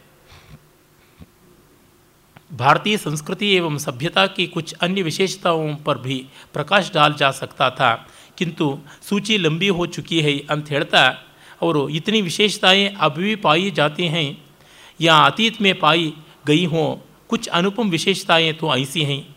मनुष्य निम्न कोटि के प्राणियों एवं निर्जीव पदार्थों में समाहित रहने वाले एक तत्व से संबंधित वेदांत की अद्भुत एवं सुंदर धारणा धार्मिक एवं दार्शनिक दृष्टिकोणों में विभेद रहते हुए भी सभी युगों में महान सहिष्णुता की भावना तथा सत्य एवं अहिंसा पर बल देना ये अद्भुत स्थापनाएं हैं अन्यत्र नहीं पाई जाती हैं ಅಂತ ಹೇಳ್ತಾರೆ ಅಂದರೆ ಸತ್ಯ ಅಹಿಂಸೆಗಳಿಗೆ ಸಹಿಷ್ಣುತೆ ಸಾಮರಸ್ಯಕ್ಕೆ ಆತ್ಮ ಒಂದೇ ಸರ್ವತ್ರ ಇರುವಂಥದ್ದು ಅನ್ನೋ ಭಾವಕ್ಕೆ ಇದಕ್ಕೆ ನಮ್ಮಲ್ಲಿ ಎಲ್ಲೆಲ್ಲಿಯೂ ಕೂಡ ಕಾಣಿಸ್ತಕ್ಕಂಥದ್ದು. ಇದು ಭಾರತೀಯತೆ ಹೃದಯ. ಧರ್ಮಶಾಸ್ತ್ರಗಳಲ್ಲಿ ಬರುವಂಥ ಪಲ್ಲವಿ ಇದೆ ಅಂತ ತೋರ್ಪಡಿಸ್ತಾರೆ. ಈ ಸಾರವತ್ತಾದ ಮೂರು ನಾಲ್ಕು ಮಾತು ಹೇಳೋದಕ್ಕೆ ನಲವತ್ತು ವರ್ಷ ಕಷ್ಟಪಟ್ಟಿದ್ದಾನೆ. ಆರು ಸಾವಿರದ ಏಳ್ನೂರು ಪುಟದಷ್ಟು ಬರೆದಿದ್ದಾರೆ ಅಂತಂದರೆ ಅದಕ್ಕೆ ಬೆಲೆ ಬರುತ್ತೆ. ಈ ಮಾತನ್ನು ನಾವು ಹೇಳ್ಬೋದು, ಯಾರೂ ಹೇಳ್ಬೋದು? ಆದರೆ ಅವರು ಹೇಳಿದಾಗ ಆ ಬಲ ಬರುತ್ತದೆ. ಅಷ್ಟನ್ನು ನೋಡಿ. ಮತ್ತೆ ನೋಡಿ, ಈ ಧರ್ಮಶಾಸ್ತ್ರದ ಇತಿಹಾಸ ಬರೆಯುವಾಗ ಇಡೀ ಜಗತ್ತಿನಲ್ಲಿ ಆಯಾ ಕಾಲದಲ್ಲಿ, ಆಯಾ ಮತಗ್ರಂಥಗಳಲ್ಲಿ, ಆಯಾ ಸಮಾಜಗಳಲ್ಲಿ ನಡೀತಾ ಇದ್ದ ರೀತಿ ರಿವಾಜುಗಳು ಏನೋ ಅದನ್ನೂ ಕೂಡ ಹೇಳ್ತಾ ಬರ್ತಾರೆ. ಒಂದು ಕಡೆ ಕಾನೂನನ್ನು ಹೇಳ್ತಾರೆ, ಇನ್ನೊಂದು ಕಡೆ ಇತಿಹಾಸವನ್ನು ಹೇಳ್ತಾರೆ, ಇನ್ನೊಂದು ಕಡೆ ಸಮಾಜವನ್ನು ಕೂಡ ಹೇಳ್ತಾರೆ. ಅದು ನಾವು ಗಮನಿಸಬೇಕಾದದ್ದು. ಮತ್ತು ಫ್ಯೂಚರ್ ಟ್ರೆಂಡ್ಸ್ ಅನ್ನುವಂಥ ಅಲ್ಲಿ ಈ ಹೊತ್ತಿನ ನಮ್ಮ ಸಂವಿಧಾನದಲ್ಲಿರುವ ದೋಷಗಳು ಏನು ಅಂತ ಬರೀತಾರೆ. ನಮ್ಮ ಸಂವಿಧಾನದಲ್ಲಿ ಹೆಜ್ಜೆಜ್ಜೆಗೂ ಅಮೆಂಡ್ಮೆಂಟ್ಸ್ ಮಾಡ್ತಾ ಇದ್ದಾರಲ್ಲ, ಅದರ ಬಗ್ಗೆ ಕೂಡ ಅವರು ಆಕ್ಷೇಪ ಮಾಡ್ತಾರೆ. ಆಮೇಲೆ ಸೂಡೋ ಪ್ರೊಹಿಬಿಷನ್ ಇತ್ಯಾದಿಯಾಗಿ ಈ ಪಾನ ನಿಷೇಧ ಅನ್ನೋದು ಯಾವ ಥರ ಹಾಸ್ಯಾಸ್ಪದವಾಗಿದೆ ಅನ್ನುವಂಥದ್ದು ಅದರ ಬಗ್ಗೆನೂ ಬರೀತಾರೆ. ಹೀಗೆ ಎಷ್ಟು ವಿವರಗಳ ಬಗ್ಗೆ ಬರೀತಾರೆ. ಮತ್ತು you would never be carried away by personalities ಆಗ ನೋಡಿ, ಸ್ವಾತಂತ್ರ್ಯದ ಮಹಾ ವೀರ ಯೋಧರಾಗಿದ್ದವರಲ್ಲಿ ಅರವಿಂದರೊಬ್ಬರು, ದೊಡ್ಡ ವಿದ್ವಾಂಸರು, ಮತ್ತು ಅವರು ಯೋಗಿಗಳು, ಅಲೌಕಿಕವಾದಂತಹ ಯೋಗಿ ಪ್ರತ್ಯಕ್ಷದ ಅನುಭವಗಳನ್ನು ಎಷ್ಟನ್ನೋ ಪಡೆದವರು ಅಂತ ಮತ್ತು ಬೇಕಾದಷ್ಟು ಶಾಸ್ತ್ರ ಕಾವ್ಯಾದಿಗಳನ್ನು ವ್ಯಾಸಂಗ ಮಾಡಿದ ಅಸಾಧಾರಣವಾದ ಬರವಣಿಗೆಯ ಪರಿಣತಿ ಅವ್ರದ್ದು. ಆದರೆ ಅರವಿಂದರ ಫಿಲಾಸಫಿಯನ್ನು ಕುರಿತು ಅವರು ನಿರ್ದಾಕ್ಷಿಣ್ಯವಾದ ರೀತಿಯಲ್ಲಿ ಎವ್ಯಾಲ್ಯೂಯೇಷನ್ ಮಾಡ್ತಾರೆ. ಅಂದರೆ ವ್ಯಕ್ತಿಗಳು ತಮ್ಮ ಕಾಲದವರಾದಾಗ ನಿರ್ದಾಕ್ಷಿಣ್ಯವಾಗಿ ಅದರ ಗೌರವಪೂರ್ಣವಾಗಿ ಅದರ ಮೌಲ್ಯಮಾಪನ ಮಾಡೋದು ಬಹಳ ಕಷ್ಟ. We need a safer distance and perspective ಇವರು ಅದನ್ನು ಮಾನಸಿಕವಾಗಿ ಸಾಧಿಸಿಕೊಂಡು ಮಾಡಬಲ್ಲವರಾಗಿದ್ದರು ಅಂತ ಅನ್ನೋದು ನಮಗೆ ಗೊತ್ತಾಗುತ್ತದೆ. ವಿಜ್ಞಾನ ಮತ್ತು ಮತ, ಧರ್ಮ ಇತ್ಯಾದಿಗಳು ಏನು ಮಾಡೋದಕ್ಕೆ ಸಾಧ್ಯವಾಗುತ್ತದೆ, ಯಾವುದು ಮಾಡೋದಕ್ಕೆ ಆಗೋಲ್ಲ ಅನ್ನುವಂಥದ್ದನ್ನು ಕೂಡ ಅವರು ಹೇಳ್ತಾರೆ. ಎಷ್ಟು ಸ್ಪಷ್ಟವಾಗಿ ಹೇಳ್ತಾರೆ ಅಂದರೆ, ಭಾಷ್ಯಕಾರ ಶಬರ್ನೆ ಪ್ರಥಮ ಶತೀಮೆ ಐಸಾ ಉದ್ಘೋಷಕಿಯಾ ಹೇ ಸ್ವರ್ಗ ಕೋಯಿ ಸ್ಥಳ ನಹಿ ಹೇ ಅಂತ ಒಂದು ಕಡೆ ಬರೀತಾರೆ. ಮೀಮಾಂಸಕಾರನಾದಂಥ ಶಬರಸ್ವಾಮಿನೇ ತನ್ನ ಶಾಬರ ಭಾಷೆಯಲ್ಲಿ ಸ್ವರ್ಗ ಅನ್ನೋದೊಂದು ಆಚೆಗಿರ್ತಕ್ಕಂಥ ಜಾಗ ಅಲ್ಲ. ವಸ್ತುತಃ ಸ್ವರ್ಗ ಅನ್ನೋದು ಇಲ್ಲ ಅಂತ ಬರೆದಿದ್ದ ಅನ್ನುವಂಥ ಮಾತುಗಳನ್ನು ಅವ್ರು ಹೇಳೋದಕ್ಕೂ ಹಿಂಜರಿಯೋದಿಲ್ಲ. ಅಂದರೆ ಅವರ ಚಿಕಿತ್ಸಕ ದೃಷ್ಟಿ ಅಷ್ಟು ಹರಿದಿದ್ದು, ಇಲ್ಲಿಯ ಮೌಲ್ಯ ಮಹತ್ವವನ್ನು ಕಂಡುಹಿಡಿದು ಅವರು ಸನಾತನಿಯಾಗಿಯೇ ಉಳಿದರು, ಭಾರತೀಯರಾಗಿಯೇ ಉಳಿದರು, ಹಿಂದುವಾಗಿಯೇ ಉಳಿದರು. ಆರೋಗ್ಯಪೂರ್ಣವಾದ ದೃಷ್ಟಿ. ಅವರ ಮಗ ವಿಧವೆಯನ್ನು ಮದುವೆ ಆಗಿದ್ದು ಇವರೇ ನಿಂತು ಮಾಡಿಸಿದ್ರು. ಇದನ್ನೆಲ್ಲ ನಾವು ಕಂಡಾಗ ಗೊತ್ತಾಗುತ್ತದೆ ಅವರ ದೃಷ್ಟಿಕೋನ ಎಂಥದ್ದು ಅಂತ. ಅವ್ರು ಹೇಳ್ತಾರೆ, ಜಾತಿಗಳು ಈ ಭೇದಗಳು ಹೋಗಬೇಕು. ಅರೆ ನಾವು ಅಂದುಕೊಂಡಷ್ಟು ಬೇಗ ಹೋಗೋಲ್ಲ ನಾವು ಅದಕ್ಕೆ ಕೆಲಸ ಮಾಡೋಣ, ಆರ್ಭಟ ಮಾಡಬೇಕಾಗಿಲ್ಲ ಅಂತ. ಅನ್ಯಾಯದ ಅನುದಾರವಾದ ಮಾತುಗಳು ಅಂತನ್ನುವಂಥದ್ದು ಪ್ರಾಯಶಃ ಇಲ್ಲ ಅನ್ನೋಷ್ಟು ಕಡಿಮೆ. ಈ ಪ್ರಮಾಣದ ಬರವಣಿಗೆ ಮಾಡಿದಾಗ ಸೆನ್ಸ್ ಆ್ಯಂಡ್ ನಾನ್ ಸೆನ್ಸ್ ಅಂತ ಇದೆಯಲ್ಲ, ಅವುಗಳೆರಡೂ ತುಂಬ ದೊಡ್ಡ ಪ್ರಪೋರ್ಷನಲ್ಲಿರುತ್ತೆ ಆದರೆ ನಾನ್ಸೆನ್ಸಿನ ಪ್ರಮಾಣ ತುಂಬ ಕಡಿಮೆ ಇರೋದು. ಅದು ಎಲ್ಲಿ ಅನಿಸುತ್ತೆ ಅಂದರೆ ಕೆಲವೊಮ್ಮೆ ಮಾಡುವಂಥ ಕಟುವಾದ ಆಕ್ಷೇಪಗಳಲ್ಲಿ. ಈಗ ಬ್ಯೂಲರ್ ಇರ್ಬೋದು, ಜಾಲಿ ಇರ್ಬೋದು, ಬಾಪ್ ಇರ್ಬೋದು, ಇಂಥ ಪಾಶ್ಚಾತ್ಯ ಧರ್ಮಶಾಸ್ತ್ರ ವಿದ್ವಾಂಸರು ಮಾಡಿರೋ ತಪ್ಪುಗಳನ್ನು ಎತ್ತಿ ತೋರುವಲ್ಲಿ, ತಮ್ಮ ಸಮಕಾಲೀನರು ಮಾಡಿರೋ ತಪ್ಪನ್ನು ಎತ್ತಿ ತೋರುವಲ್ಲಿ ಕಟುವಾದ ಮಾತನ್ನು ಆಡ್ತಾರೆ. ಆದರೆ ಸತ್ಯ ಇನ್ನು ಸ್ವಲ್ಪ ನಯವಾಗಿರ್ಬೋದಾಗಿತ್ತು ಅನ್ನೋದು ಬಿಟ್ಟರೆ ಮತ್ತಿನ್ನೇನೂ ಅಲ್ಲ. ತಪ್ಪೇನಾದರೂ ಆಗಿತ್ತೋ ಮುಂದಿನ ಆವೃತ್ತಿಗಳಲ್ಲಿ ಮತ್ತೆ ತಿದ್ದುಕೊಳ್ಳೋದಿರಲಿ. ಇನ್ನೊಂದು ರಿಜಾಯಿಂಡರು ರಿಸರ್ಚ್ ಪೇಪರ್ ಬರೆದ್ಬಿಟ್ಟು ನಾನು ಅಲ್ಲಿ ತಪ್ಪು ಮಾಡಿದ್ದೀನಿ, ಈ ತಪ್ಪು ಹೀಗೆ ತಿದ್ದುಕೊಳ್ಬೇಕು ಅಂತ ಬರೀತಾಯಿದ್ರು ಮತ್ತೆ ಮತ್ತೆ ಅವರ ಪ್ರತಿ ಆವೃತ್ತಿಯಲ್ಲೂ ಕಾಣಿಸುತ್ತದೆ. ಅವರ ಅನೇಕ ಸಂಶೋಧನಾ ಲೇಖನಗಳಲ್ಲಿ ಕೂಡ ಕಾಣಿಸುತ್ತದೆ. ಮತ್ತು ಬರೆದಂಥದ್ದನ್ನು ಜಗತ್ತಿನಾದ್ಯಂತ ವಿದ್ವಾಂಸರಿಗೆ ಕಳಿಸಿಕೊಟ್ಟು ಅಭಿಪ್ರಾಯಗಳು ತಗೊಳ್ತಾ ಇದ್ದರು ಒಬ್ಬರು ಅವರಿಗೆ ತುಂಬ ಆತ್ಮೀಯರಾಗಿರ್ತಕ್ಕಂಥ ಬಂಗಾಳದಲ್ಲಿದ್ದಂಥ ಒಬ್ಬರು ವಿದ್ವಾಂಸರು ಭಾವತೋಷ ಭಟ್ಟಾಚಾರ್ಯ ಅನ್ನೋರು ಪ್ರತಿ ಸಂಪುಟದ ಮೇಲೂ ಎಷ್ಟು ಕ್ರಿಟಿಕಲ್ ರಿವ್ಯೂ ಮಾಡಿದ್ದಾರೆ ಗೊತ್ತೇ? ಇವ್ರಿಗೆ ಪತ್ರ ಬರೆದಿದ್ದಾರೆ. ಪ್ರಿಂಟಿಂಗ್ ಮಿಸ್ಟೇಕ್ಗಳು ಯಾವ ಸಾಲಲ್ಲಿ ಏನಾಗಿದೆ? ಏನಾಗಿರಬೇಕಾಗಿತ್ತು? ಈ ಥರದ್ದೆಲ್ಲ ಬರೆದದ್ದನ್ನು ಅವರು ಅದಕ್ಕೆ ಥ್ಯಾಂಕ್ ಮಾಡಿರ್ತಕ್ಕಂಥ ಪತ್ರಗಳು ಎಲ್ಲ ಇವೆ. ನೋಡಿದಾಗ ಗೊತ್ತಾಗುತ್ತದೆ, ಇವ so open to criticism also ಅಂತ ಒಟ್ಟಿನಲ್ಲಿ ಮಹರ್ಷಿ ಕಲ್ಪರಾದವರು ಅವರ ಒಂದು ಪುಸ್ತಕದ ಕಾರಣದಿಂದ ನಾವು ಸಾವಿರಾರು ಪುಸ್ತಕಗಳು ಓದೋದನ್ನು ಉಳಿಸ್ಕೊಂಡ್ವಿ. ಅಷ್ಟು ಸಮಯ, ಅಷ್ಟು ಶ್ರಮ ಉಳಿಸ್ಕೊಂಡು ಇದನ್ನು ಓದಿದ್ರೆ ನಮಗೆ ಸುಮಾರು ಐದು ಸಾವಿರ ವರ್ಷಗಳ ಕಾಲದ ಒಂದು ದೇಶದ ಸಾಂಸ್ಕೃತಿಕ ಇತಿಹಾಸ ಗೊತ್ತಾಗುತ್ತದೆ. ಅದಕ್ಕಿಂತ ಇನ್ನೇನಾಗಬೇಕಾಗಿದೆ? ಅವರು ಸಮಕಾಲೀನರೇ ಕೊಂಡಾಡಿದ್ರು, ಇಂಥ ವಿದ್ವಾಂಸರು ಯುಗಕ್ಕೊಮ್ಮೆ ಅಂತ. ಧನ್ಯವಾದ. ನಮಸ್ಕಾರ.